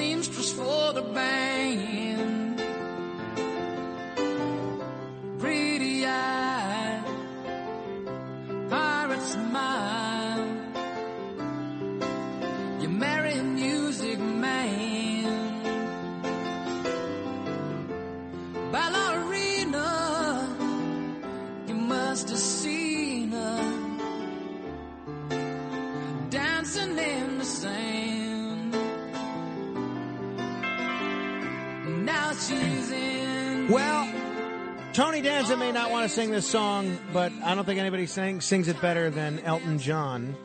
Uh, 800 848 WABC. If you want to comment on anything we've covered thus far, we have eight, count them, eight open lines. 1 800 848 9222. Coming up, a legendary character actor has passed away in his 90s. I'll tell you who, and um, we'll explore what that means for the future of the entertainment business, uh, namely television. We'll get into it in a big way in mere moments. But I will tell you, you know, my, I, I, you know, last weekend I was in Hawaii for my brother's wedding. And so, you know, the day of the ceremony, he and my now sister in law were not supposed to see each other before the ceremony, so they didn't. So my brother Nick basically hung out with me the whole day. And he got dressed in my room and everything. He spent the night in my room and it was good. We had a nice, uh, nice talk. We, we shared a big bottle of bourbon his last night as a bachelor. And, uh, we are chatting about, you know, things and everything. And then the next day, the next afternoon, he's getting ready in my room and everything. And he's getting dressed. I'm getting dressed. And we take pictures in there. Then his friends come in. My other brother comes in. My dad comes in. Who's bringing drinks in there? Who's bringing food in there? It's like a mini little party as uh, everything's going on in the afternoon before the wedding. Fine. And I notice something. Don't think twice about it, but I notice it. I see my brother Nick uses the same deodorant and antiperspirant that I do. It's a gray stick uh, made by Dove, and it's very well reviewed. It's supposed to be one of the best men's deodorants out there. I said, I just think, oh, that's funny. He and I happen to use the same deodorant. Okay. Don't think anything of it. Next day, he's now a married man. I'm heading back to New York, packing up my things, looking around. Hmm. Where's my deodorant? Now, it's fairly obvious what has occurred here. He took my deodorant inadvertently. So I'm assuming then that he has two of these sticks of deodorant his own and the one that he inadvertently took from my room. And so I couldn't track him down after I packed up because I, you know, he was doing his thing and I had to had to catch an Uber to the airport. Couldn't track him down. So I tell my brother Alex and my sister Claudia, when you see Nick, tell him I think he took my deodorant. I get on this airplane, and the poor people that I sat on my left and my right, no deodorant, no deodorant, two air, two flights, one of which was a middle seat, ten hours of flying time, no deodorant. The next day, I come here and I felt very bad for my coworkers that first day that I was back, that Tuesday. I did this show with no deodorant that Tuesday. The next day, um, a, a little bit of a trickier situation. I had a, a stick of my wife's deodorant that I stole from her the last time I was similarly situated. I used a woman's deodorant last Wednesday. It's true. It's true. Not proud of it, but it happened. And then uh, my wife, when she goes to the market, she picks out a couple of deodorants for me. Great. So I'm all set. I'm all good. And then I a box of deodorants arrive on Thursday of the kind that I use, the Dove. And I said, "Oh, good." I must have realized that I, I took it, I finished it, or that he took it, and I, I I ordered some. Meanwhile, Nick claims he doesn't have my deodorant. And when I picked him up from the airport on Sunday, I asked him about this. Did you ever find my deodorant? He says no. But you should have gotten a box of deodorant that I sent you. I said, wait a minute, you sent me a box of deodorant? I thought I ordered that. He said, how could you think you ordered that? I sent it to you. Ladies and gentlemen, you are listening to a radio show from someone who is so absent minded that he thinks he ordered boxes of deodorant which never occurred. Until next hour, your influence counts. Use it. Boy, does it stink. This is The Other Side of Midnight with Frank Morano. They're running a strange program, y'all. Talk Radio 77 WABC. Now, here's Frank Morano.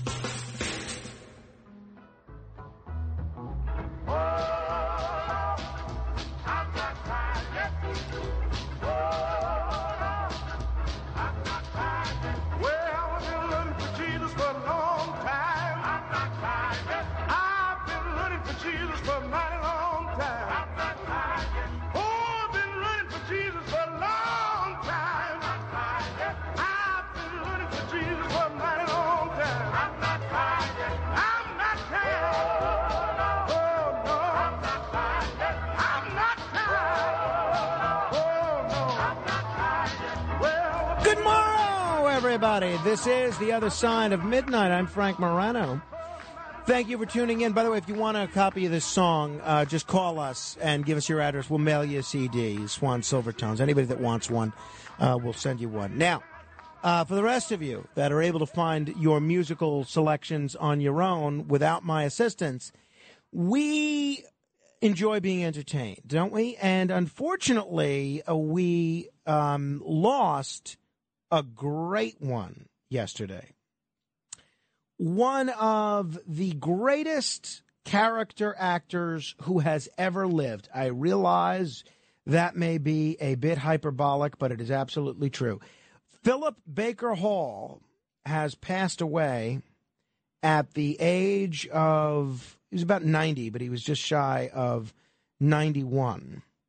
And I am really sorry to see him go. Look, I'd rather some, I've never met this man. I have no idea if he was the greatest guy in the world or the worst.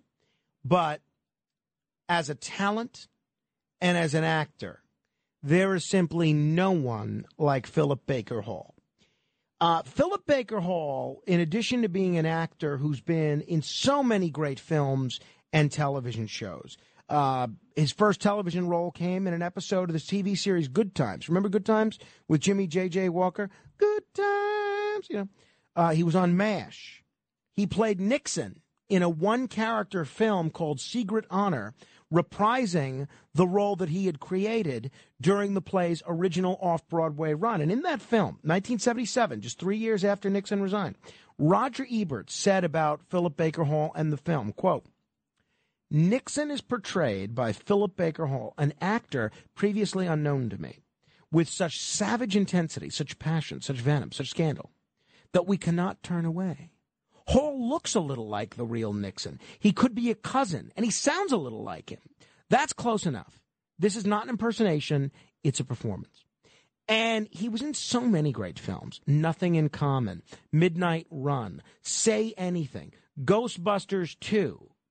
And I loved him. My favorite film that he did was probably, he was on a lot of television shows. It was on Cheers. Remember that episode where uh, Woody runs for city council in Boston? He's in that episode.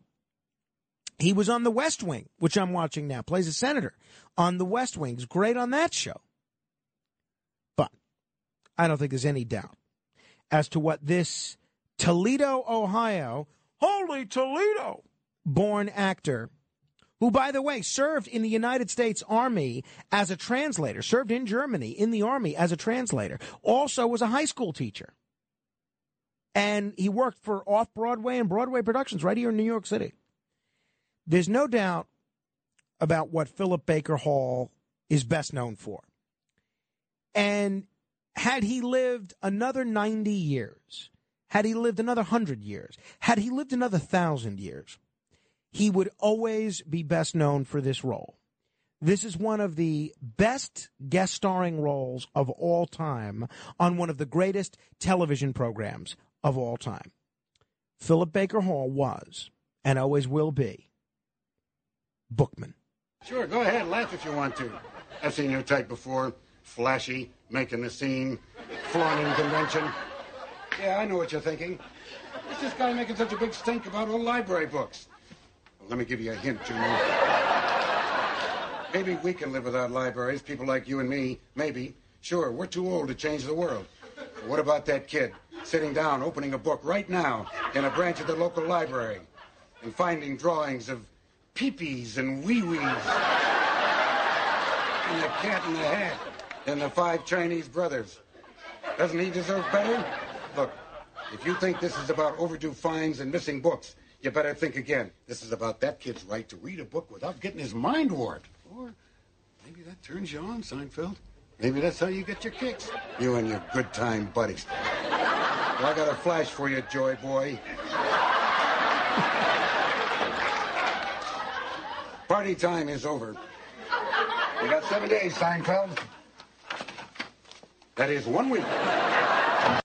Now, what you're not seeing there is not only his incredible voice, and he had one of those voices that if he was in a, vo- a voiceover on a commercial or in an animated series or anywhere, if you ha- closed your eyes, you immediately knew who was speaking. You might not have known Philip Baker Hall's name, but you immediately knew who was, who was speaking.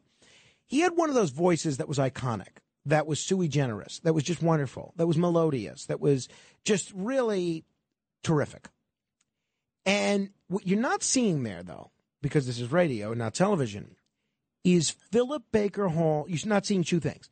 Philip Baker Hall's incredible use of facial expressions and his deadpan delivery as he's delivering the most ridiculous lines ever. I mean, this is a library cop, and he's reading he's reading Jerry's rights as if Jerry's kidnapped the Lindbergh baby, and he's outstanding.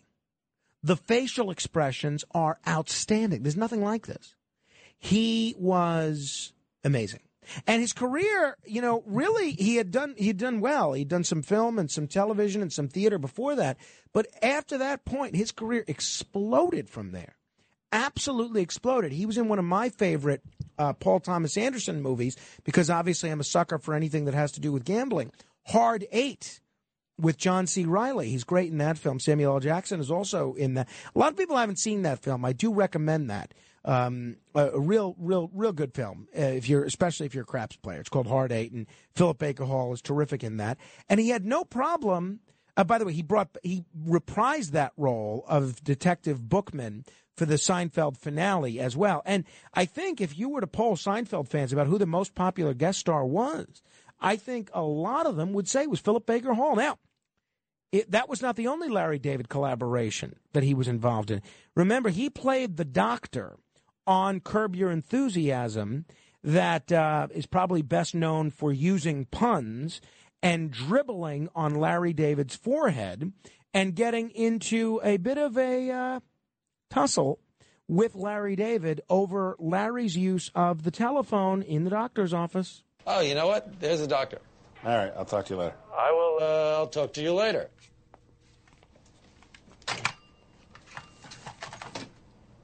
I was Jeff. I'm not supposed to use that phone. Sorry. It was a local call. Uh, You're not supposed to use the phone. It doesn't matter whether it was a local or a long distance call. We just don't want people using that phone, okay? Fine. What's what, what's the big deal, though? It's no big if deal. I may ask, is the, what's the problem? there is no problem. We just don't want people using that phone. I don't understand why not, though. Why, why couldn't I use it? Well, you could use it. You obviously did. We don't want you to use it, though. With all due respect, I just don't really understand the rule. I don't see what the big deal is. The history of how we arrived at that is so complex that I won't even bore you with it. Just let it be said that we don't allow anyone to use the phones in the examination rooms. Yeah, I mean, I just don't see how it's uh, hurting anybody. It's not. It's not hurting anybody. We just have a rule here. You don't use the doctor's phone. It's simple. Yeah, I just don't understand what the reason is. I mean, you're saying not to use it, but what's the reason? I don't understand why you have to know the reason. I'm just trying to understand why you decided that. It seems very capricious to me. You know, it, it's hard to make a rule that takes in all the contingencies. So we just have a rule: don't use the phone. Okay. Understood. All right. All right. Glad you understand it. Now, you if you know Philip Baker Hall, you know that he was not going to leave well enough alone. And uh, it was only going to escalate from there. So he's really going to be missed. I never got to meet him, never got to interview him, but I feel like I did know him just through his work as an actor because he really was someone, whether he was doing drama or whether he was doing comedy uh, or horror, you know, because he plays the sheriff in uh, the remake of Psycho as well. He was someone who was terrific. And, you know, Larry David wrote a film as well. It's called Sour Grapes, which uh, Craig Bierko was in. And uh, Philip Baker Hall has a, a role in that. He was in Air Force One. He was in Boogie Nights. He was in uh, a lot of great films, Eye for an Eye. And he's just someone whose work really spoke to me. So I'm going to miss him, and I suspect many of will you will as well. If you want to comment on the passing of Philip Baker Hall, you're welcome to do so at 800-848-WABC. That's 800-848-9222. If you want to share uh, anything about how Philip Baker Hall's work spoke to you and what this loss means for you and the future of Hollywood, now's the time. 800 848 9222. You're also welcome to comment on anything else we've covered thus far. Joe is in Ronkonkoma. Hello, Joe. Hey, Gamaro, Frank. Happy Flag Day. Um, your interview with uh, Tony Danza was amazing. Uh, I love Tony Danza. He's a great American actor. Uh, comedy. He always made me laugh in Who's the Boss. And uh, just a great all-around person. I, I, I never, I love him. He's just a uh, a good role model. Um, there's very few and far out there that you can say that about uh, actor-wise, and he is a good uh, a good actor and a great interview, by the way, you did with him. I was really uh, really uh, enjoyed listening to it. Well, I appreciate that very much uh, there, Joe. I, uh, I appreciate that. Yeah, he's a real treat. I, I could talk with him all day, uh, but uh, I know, you know, he had a lot going on. He was in the midst of uh, having his tuxedo pressed for tonight's show when I spoke with him. So I'm looking forward to uh, hopefully seeing the show sometime soon and then, um, you know, and having him on the radio again soon. But he's a great guy. Honestly, he's one of the few people in Hollywood that I've never heard anything negative about ever. Ever. Yeah, yeah. Uh, just a great guy, and my wife's a big fan of him too. And uh, just let's hope and pray, Frank, that uh, everything that's going on in the world right now, it's got to turn around. It, it's with food and gas and uh, everything that's going on. Let's just pray the right person gets in the governor's uh, office. Anything uh, other than a Democrat right now. Have a yeah, are night, you? Hey, Joe, just curious. I'm guessing you're a registered Republican. Who are you voting for in the primary on June 28th? Well, I told you in the past that I'm a big supporter. I've helped him through three campaigns, Lee Zeldin. Um, I also, you know, I like Giuliani, uh, uh, the father. I wasn't too impressed uh, with the son, but then again, he was uh, zoomed in there, which was unfair to him. Um, um, that um, what's his name? Um, Uh, not uh, Astorino, the other guy. Um, Harry Wilson, Rob Astorino, Lee Zeldin. I found him, Harry, uh, Mr. Uh, that Wilson guy. I found him very uh, I don't know, unprofessional. My wife said he looked uh, totally out of shape, and uh, he was just. Uh, I, we don't need him in as a governor. We need somebody that's, you know, like. Uh, let's just hope the right person gets in, Frank. That's all I, I pray. That's all I pray. Well, thank you very much for the call there, Joe. By the way, and you know, you could find me on Facebook at facebook.com slash Morano fan, or uh, you can email me, frank.morano at wabcradio.com. I was joking when I said people should reach out to me to ask for a CD for the Swan Silvertones. I, I mean, that's because a guy called Curtis to complain that I hadn't sent them one. So those of you that are now Facebook messaging me and emailing me, I was joking. I mean, I'll send you a link to the YouTube video, but I, am not going to send you a Swan Silvertones record. I mean, you can, you could. A lot of us have to find this music on our own. So, again, I'm not going to repeat everything I said yesterday, but uh, there's no need to reach out to me about this. That was a complete and total joke. On Twitter as well, at Frank Morano. That's Frank M O R A N O.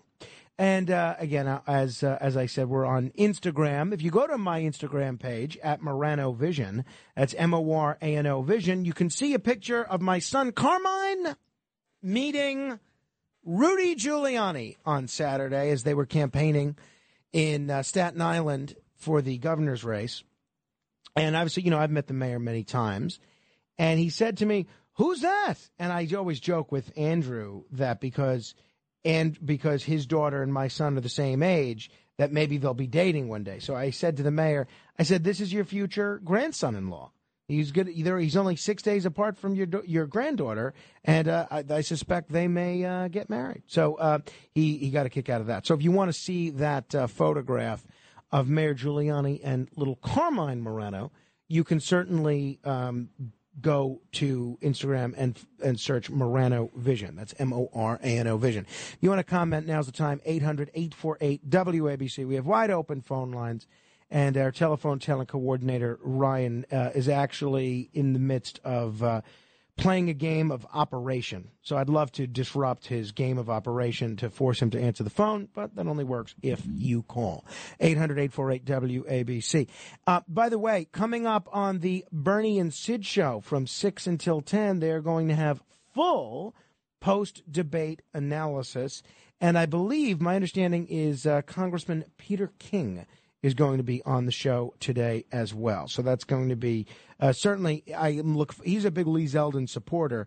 I'm looking forward to hearing his analysis of the of the. Um, you know, debate. By the way, uh, this other listener, Tom, just emailed me regarding something I forgot to mention. And this is where I go on these tangents, where I said the thing that you don't see in that scene with Philip ba- Baker Hall as Bookman, um, where Seinfeld is smiling in that scene, not acting, because he was trying not to laugh at Philip Baker's Hall's performance. And he's talked about that, how he almost broke down laughing because that's how funny it was. As, you know, Bookman is doing this whole Joe Friday routine of uh, heroin is the fuse, LSD is the bomb, mar- marijuana is the flame, you know? Uh, but I think Bookman is more like Joe Friday than than Joe Friday was. More like Joe Friday than Jack Webb actually was. All right, uh, coming up in just about ten minutes, we're going to do the thousand dollar minute and give you an opportunity to win some money, thousand dollars to be precise, if you can answer ten trivia questions in sixty seconds. That's coming up, and then uh, my colleague in the morning, Sid Rosenberg, is looking for some help with the audio version of his book. We're going to see if we can find a way to uh, to help him out. So that's all coming up before we get out of here. The WABC early news with Deb Valentine coming up at five as well. Greg is in New Jersey. Hello, Greg. Frank, uh, Philip Baker Hall. He, he's one of those actors that you know you don't have to say much to be a good actor and he, he had that that face and and the, like you said the expressions but one movie he did that i really liked was called You Kill Me with uh, Ben Kingsley and uh, Uh, it's, he's a, there's a he's a hitman, alcoholic hitman. It's a very good movie. Uh, it takes a takes place in Buffalo. Uh, Yeah, you know that movie is that film is on my list. I've never seen that though, um, and it has a lot of people that I like in it, like Dennis Farina, Luke Wilson, and uh, and Bill Bill uh, Pullman. I didn't realize that Philip Baker Hall was in that. Yeah, yeah, yeah, yeah. It's a, a good movie, and then you know Dennis Farina's a good actor there too. But uh, yeah, very very good, very good uh, hitman movie. Yeah, no doubt about it. That's a that's a good one. I'm going to see if it's on Netflix and try and add it to my list right now. Thank you for that, Greg. Uh, all right. All right, 800 848 WABC as we remember the life and times of the one and only Philip Baker Hall. The world will the world of motion pictures and television will never be the same again, that's for sure. Sean is in Park Ridge. Hello, Sean. Hey, how you doing? Um, you know, I, I'm going to be honest. I don't really know that much about that actor that you're mentioning, but in relation to that, I did want to share with you, a, I guess, a common thread, which is, um, you know, actors and actresses that are really just class acts and just great people, um, and some of them, like you said, are few and far between.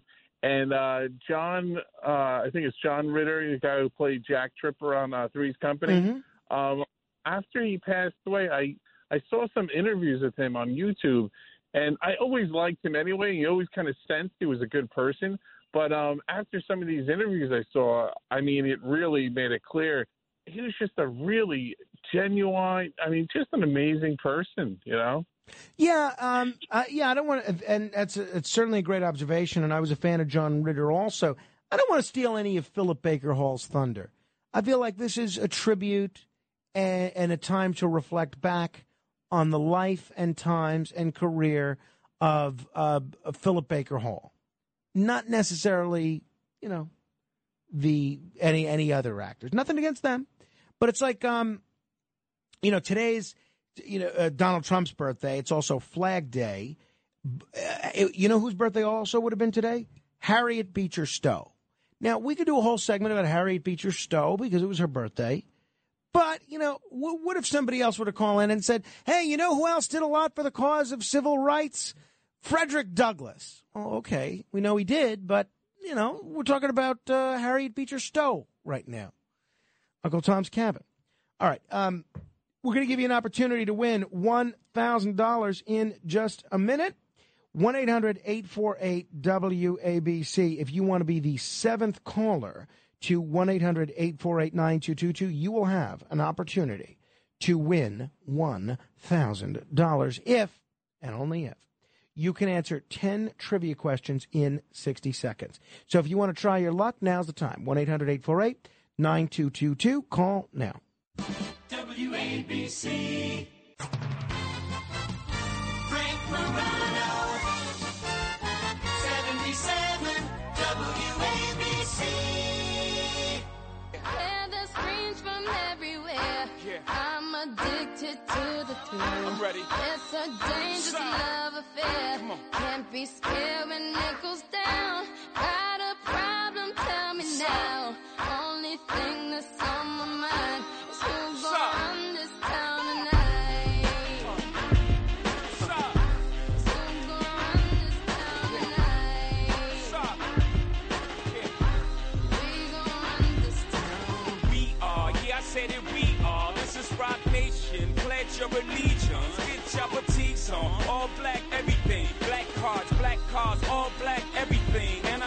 This is The Other Side of Midnight. I'm Frank Morano. Well, the time's come for one lucky person to try to win some money because it's time for.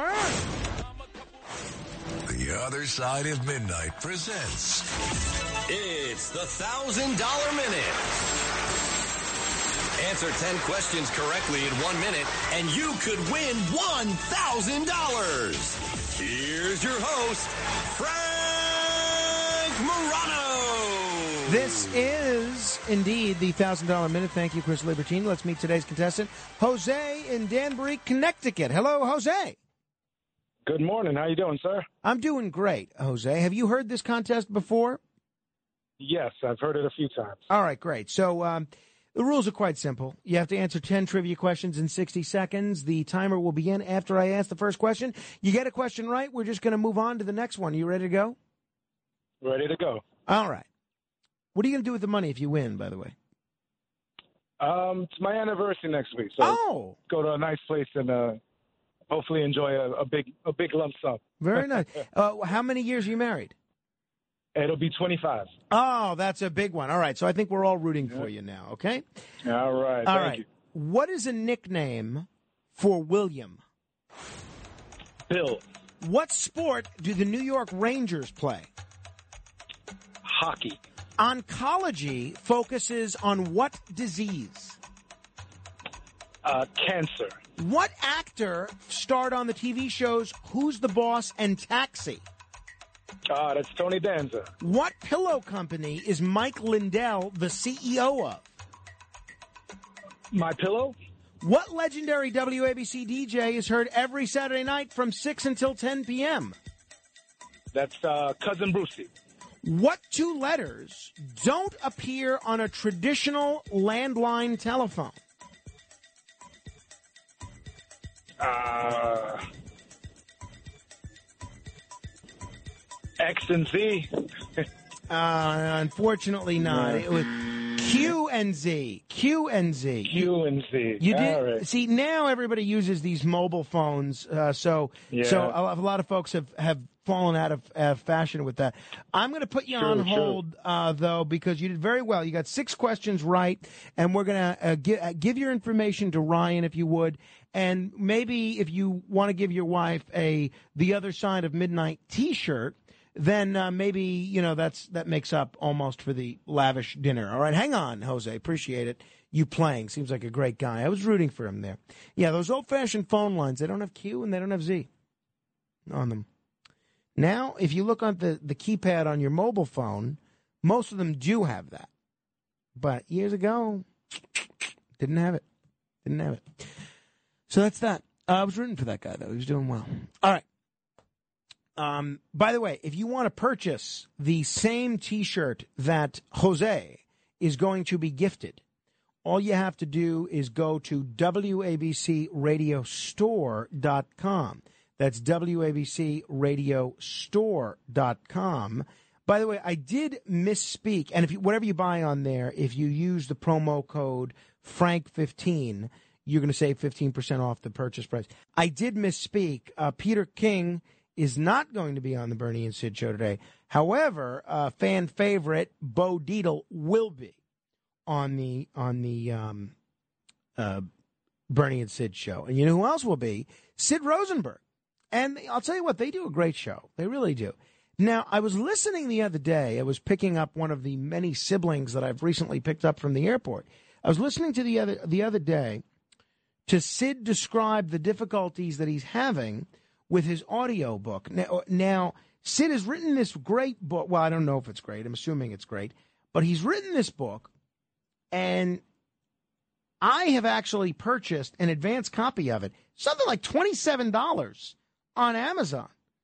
I mean, I, I feel like Sid should have gifted me a, a copy, but I bought it. I bought his previous book too. The book is called Citizens United. Salacious spiels, salacious spiels, I guess. Stories, suggestions, and solutions to withstand a work world. And I've pre-ordered it, and you can too. It's uh, available September sixth, but Sid has not yet done an audio version of this book.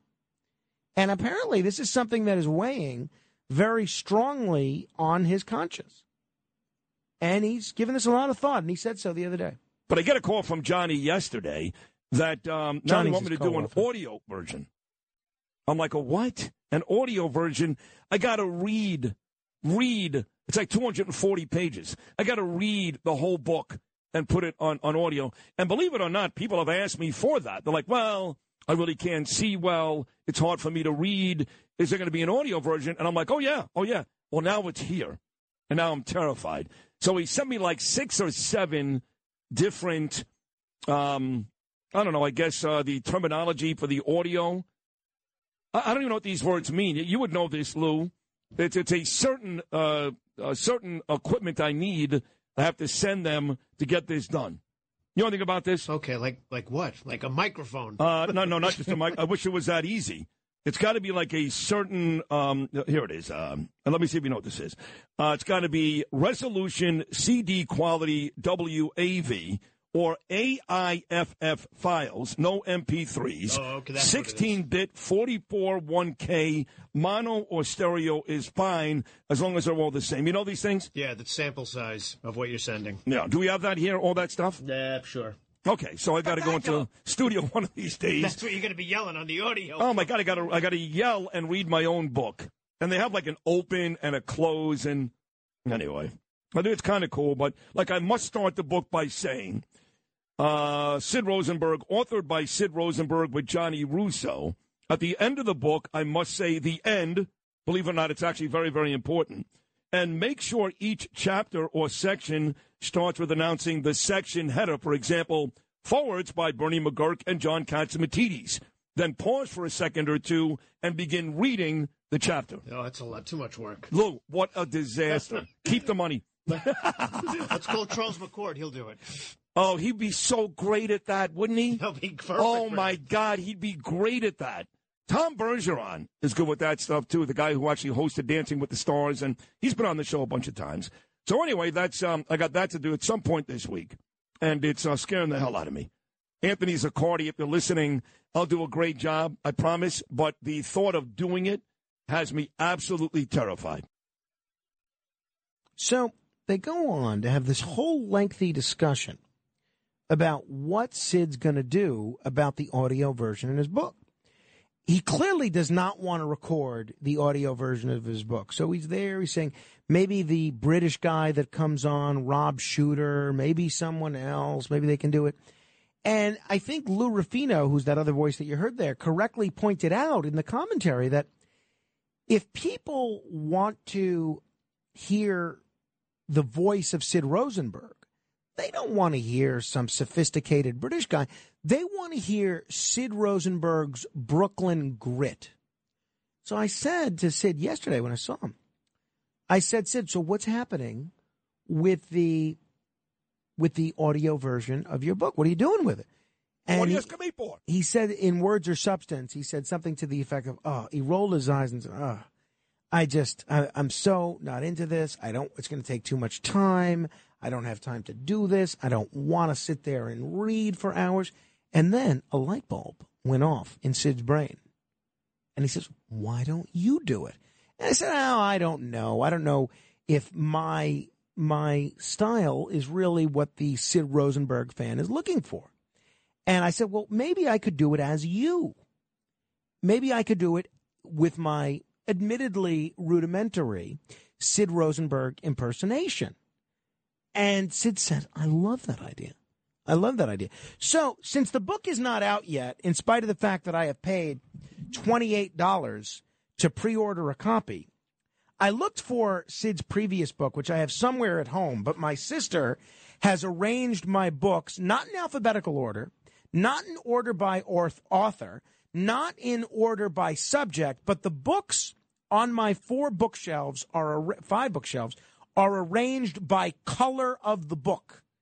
So I, from top to bottom, it's col- it's it's it's the most ridiculous way of storing books in the world. And I didn't have time to look up what the color of Sid's previous book was. My intention was to bring in his previous book and see if I have the chops to be Sid Rosenberg in the audio form. Because that happens. Sometimes, you know, you have uh, I remember I read I got the audio copy of William F. Buckley Jr.'s book. And I wanted William F. Buckley Jr.'s book because I expected him to be clearing his throat every eight seconds. But instead, they had it read by Walter Cronkite, and Cronkite held his own. He did well.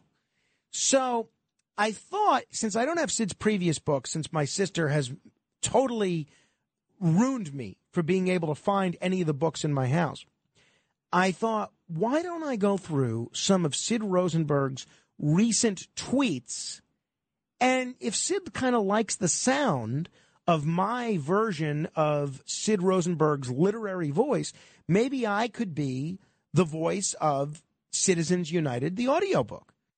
And so we're going to see how it goes. Ready? now, again, I want to be, make clear everything I'm reading is from is written by Sid Rosenberg. It's not necessarily appearing in his book, but it's written by Sid Rosenberg. I'm sick of hearing about January 6th. The only story still worth discussing from that day was the cold blooded murder of Ashley Babbitt. Ashley misspelled, by the way. When will there be hearings on the other 230 nights when cops were abused, cities were burned to the ground, and civilians were battered? So that's one Rosenberg tweet. Let me use another one. Certainly disappointing after being up two to nothing in game three with a two nothing series lead, but it was still a great season for this very young New York Rangers team. Pretty obvious with this goaltender and quality young offensive talent, this should be a very good team for many years. Nice run. I am a huge fan of this guy. Please vote for Joe Pinion in June and let's get rid of that louse Chuck Schumer once and for all.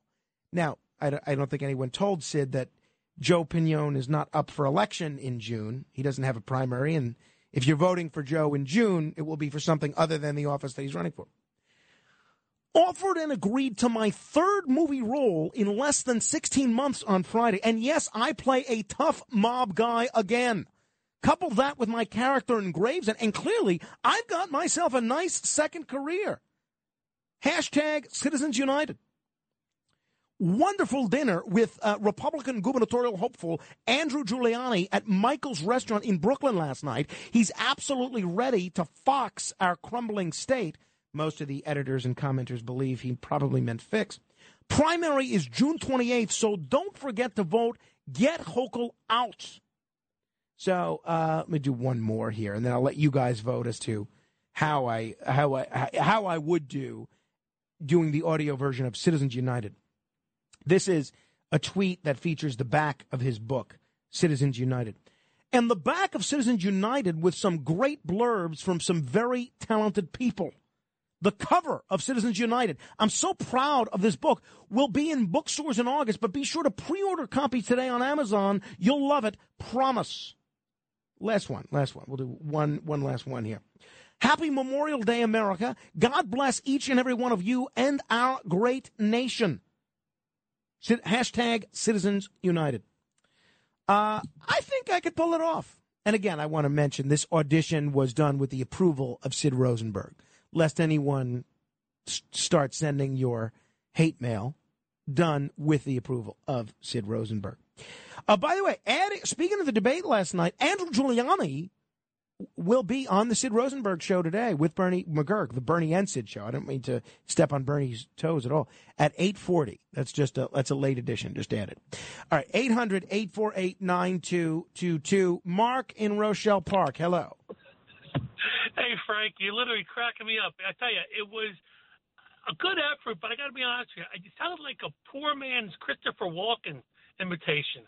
Uh, so I don't know if, if that's going to go or not. I just, you made me laugh out loud driving my car this morning. So anyway, keep up the great work.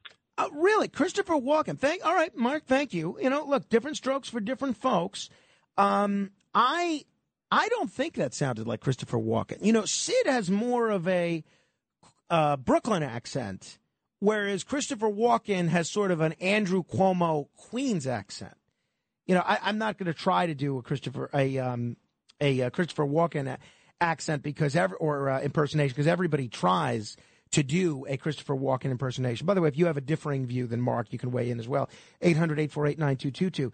But um, everyone does a Christopher Walken impersonation. So if I were to come out here and say, "Hello, little man," boy, I sure heard a bunch about you.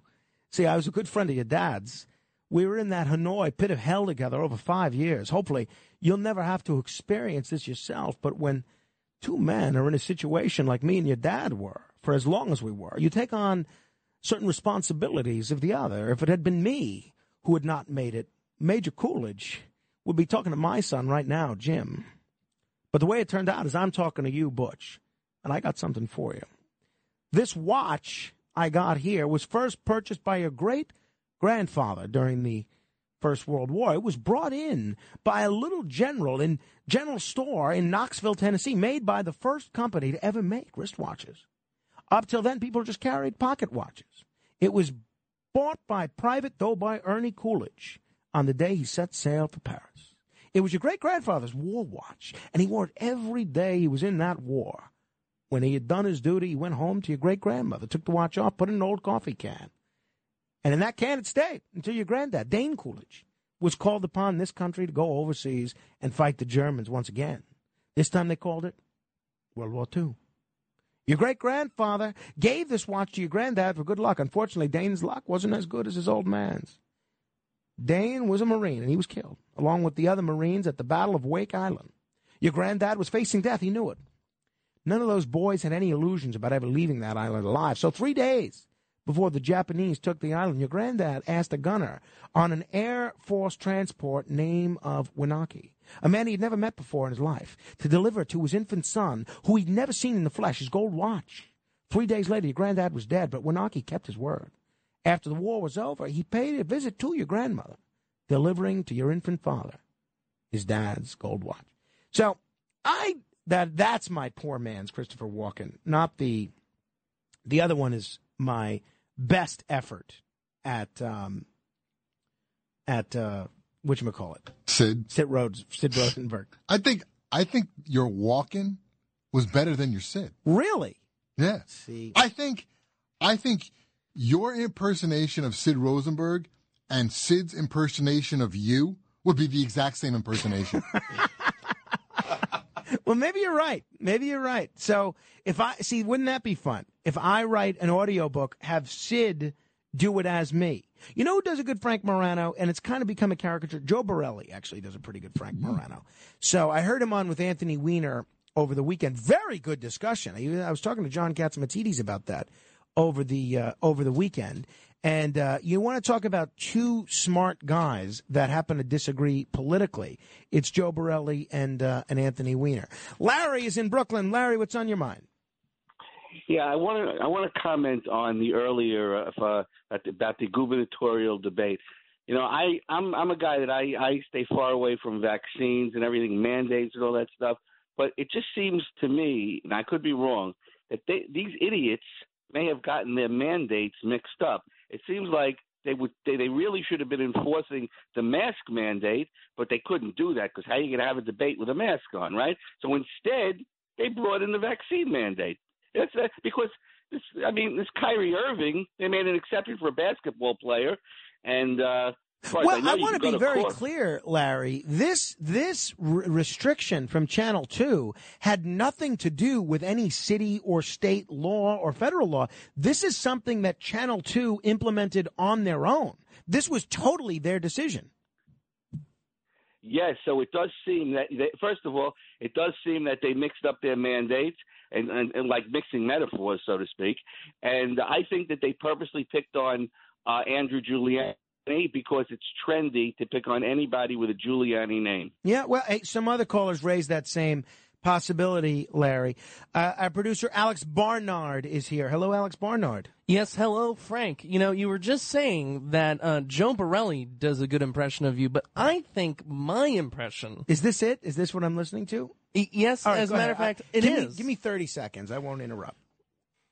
Good morrow, everyone. This is The Other Side of Midnight. I'm Frank Morano. You know, it's funny. I love watching Star Trek.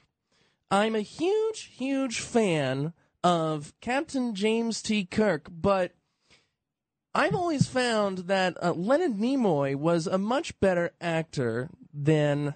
I, why am I forgetting his name bad. right William now? Shatner. That's William not bad. Shatner. Yeah, yeah. Uh, you know, what do we think, uh, Matt? I, I, you know, it wasn't that bad. He's got, you know, uh, in my opinion, he's got the uh, the the mannerisms down Yeah. and and the pausing and the intonation. He's. I don't think he has the pitch. I think he's a little nervous. Well, could be, and he's. You know, maybe he didn't have written material. Right. No. I Yeah, just- um, he I'm was just kind of improvising riffing. right now. It's okay. All right. He's I think riffing. It's not bad as a first effort, but uh, okay, okay. Uh, yeah, I don't think you're in Joe Borelli territory yet, personally. But Well, you know. maybe we should have a Frank Morano riff off. What? Perhaps we should. I got to meet Joe sometime, and then I can we can compare it. Yeah, no, no, Joe. know? Joe you know, there's a lot of folks out there. There's a very in demand impersonation. So uh, maybe we'll, we'll, you know, we'll give, we'll do, we'll do a contest one Friday. We'll give every, we'll give everyone an opportunity to do their best, Frank Morano. Instead of ask Frank anything. Uh, no, we'll No, do no. it in addition, addition to ask Frank anything. Uh, but I'll tell you, I don't think I'm getting enough credit for this uh, Sid Rosenberg audition. It wasn't bad. Yeah, it wasn't bad. thank bad. you. Uh, and your Frank Morano's not bad. I was actually expecting much worse. I have to tell you. Well, thank you. But no, I mean, but that, that was pretty good. I must say, not bad. Okay. Um, how are things going in the world of uh, associate producing? Uh, they're going. They're going actually pretty well. Um, I am, uh, you know, I'm just working hard on the early news, making sure everything is running smoothly around here for you, Dominic, Rita, Deb. Yeah, Um, a- absolutely, man. You uh, are very nothing if not versatile, Mr. Alex. well, I appreciate that, Frank. All right. Thank you very much. 800 848 WABC. Coming up in a few minutes, we're going to give you an opportunity to be heard for 15 seconds as part of 15 Seconds of Fame. And then uh, tomorrow, coming up on the other side of midnight, you know, I'm very excited. E- Ian Freeman is going to be here. I'm very much looking forward to this interview. Ian Freeman is a talk show host who is currently under federal indictment for I don't even understand what the crime the government is is charging him with. But I've been I'm really interested in his case. I learned about him for the first time at the Talkers Convention because he was the recipient of the Freedom of Speech Award. So he's going to join me exclusively here tomorrow. So I'm looking forward to that conversation very much. 15 seconds of fame is next. You want to be heard for 15 seconds? Now's the time. 800 848 WABC. That's 800 848 9222. This is The Other Side of Midnight. Straight ahead. WABC. On WABC.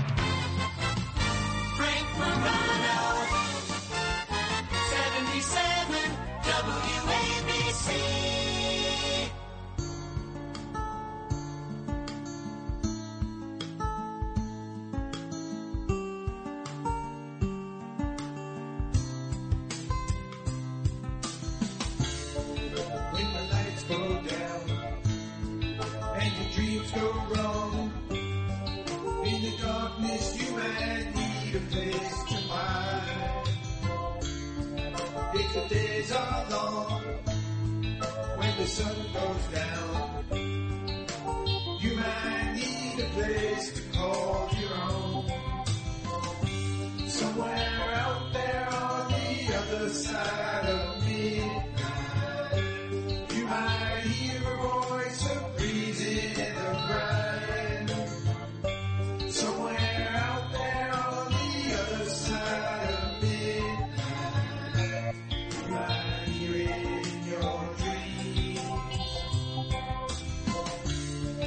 Ah, yes. Uh, the dulcet tones of Stevie G and the Crazy Nakahamas with their hit song, The Other Side of Midnight, an instant classic if ever there was one. Hey, earlier I mentioned the great ratings we're doing. Once again, number one for the month of May. What I didn't mention is that uh, Inside Radio has a terrific article all about the success that we're having on uh, WABC radio. Basically, how WABC got its groove back. And uh, it's a great article, and uh, I linked to it on Twitter if you want to read it. Uh, at my Twitter is at Frank Morano. That's Frank M O R A N O, and uh, I'm going to share it on uh, my Facebook page right now at facebook.com/slash Morano fan. The headline is um, "How did Red Apple Media turn WABC into a winner again?" And we are. And as the article says, this is one of radio's biggest comeback stories of 2022.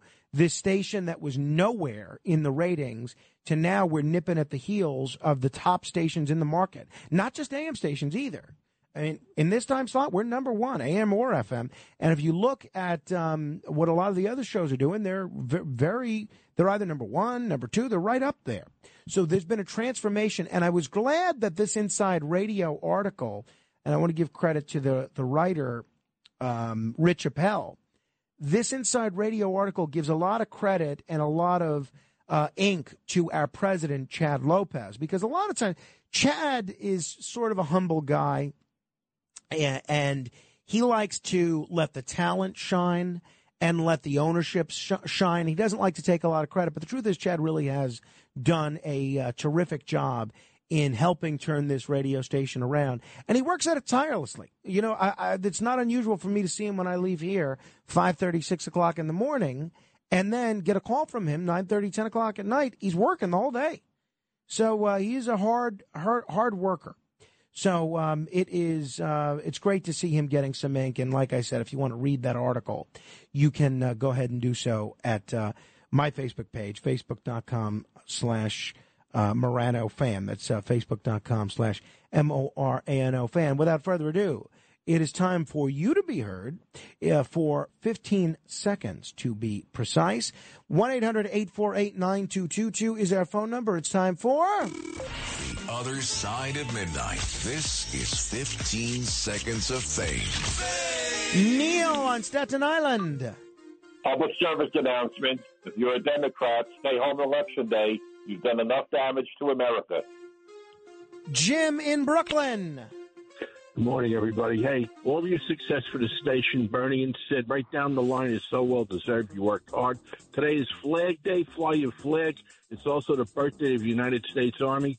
You see a soldier, thank him for his service. Also, President Trump's birthday. I'll mention that. Mike in New Jersey. Good morning. Frank, a 12 hour flight from Hawaii with no deodorant? It's a good thing the passengers were masked up. However, they should have been wearing gas masks. Oof. Uh. Tommy in New Jersey. Little boy walks into a bar, looks up at the bartender, says, uh, trick or treat. Bartender looks down at the boy, says, trick or treat. Who are you? He says, I'm a pirate. So the bartender says, You're a pirate? Where's your buccaneers? Little boy says, Under my bucking hat. Frankie in Glendale. Ah, the wind was taken out of my sail. I was going to remind people about Flag Day. But Anthony, you still owe me an apology. How you doing? How you doing? How you doing? 800 848 9222. Troy on Long Island.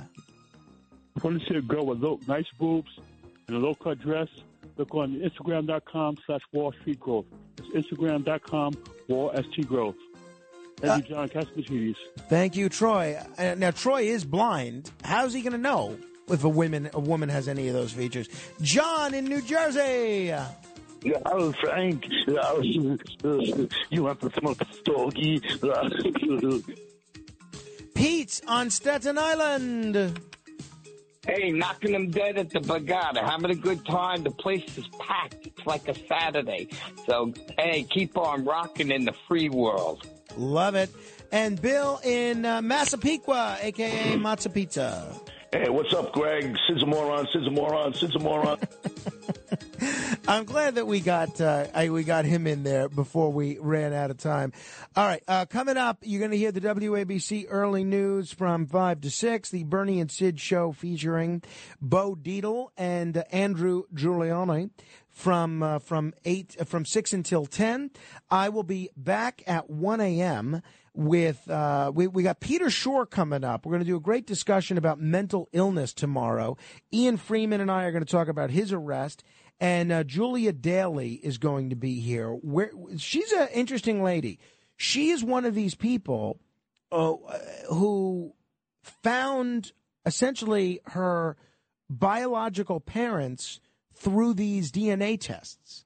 So this is an issue that we've covered a lot, and I was really taken with her story. So if you're interested in the criminal justice system or mental illness or finding your parents if they happen to be anonymous, tomorrow is a show that you're not going to want to miss. Meantime, if you missed any of today's show, be sure to listen to the podcast. You should be subscribing to the podcast. Just search The Other Side of Midnight on uh, Google Podcasts or iTunes or Castbox, whatever. Join the Facebook group if you want to comment on anything that transpired on this show today.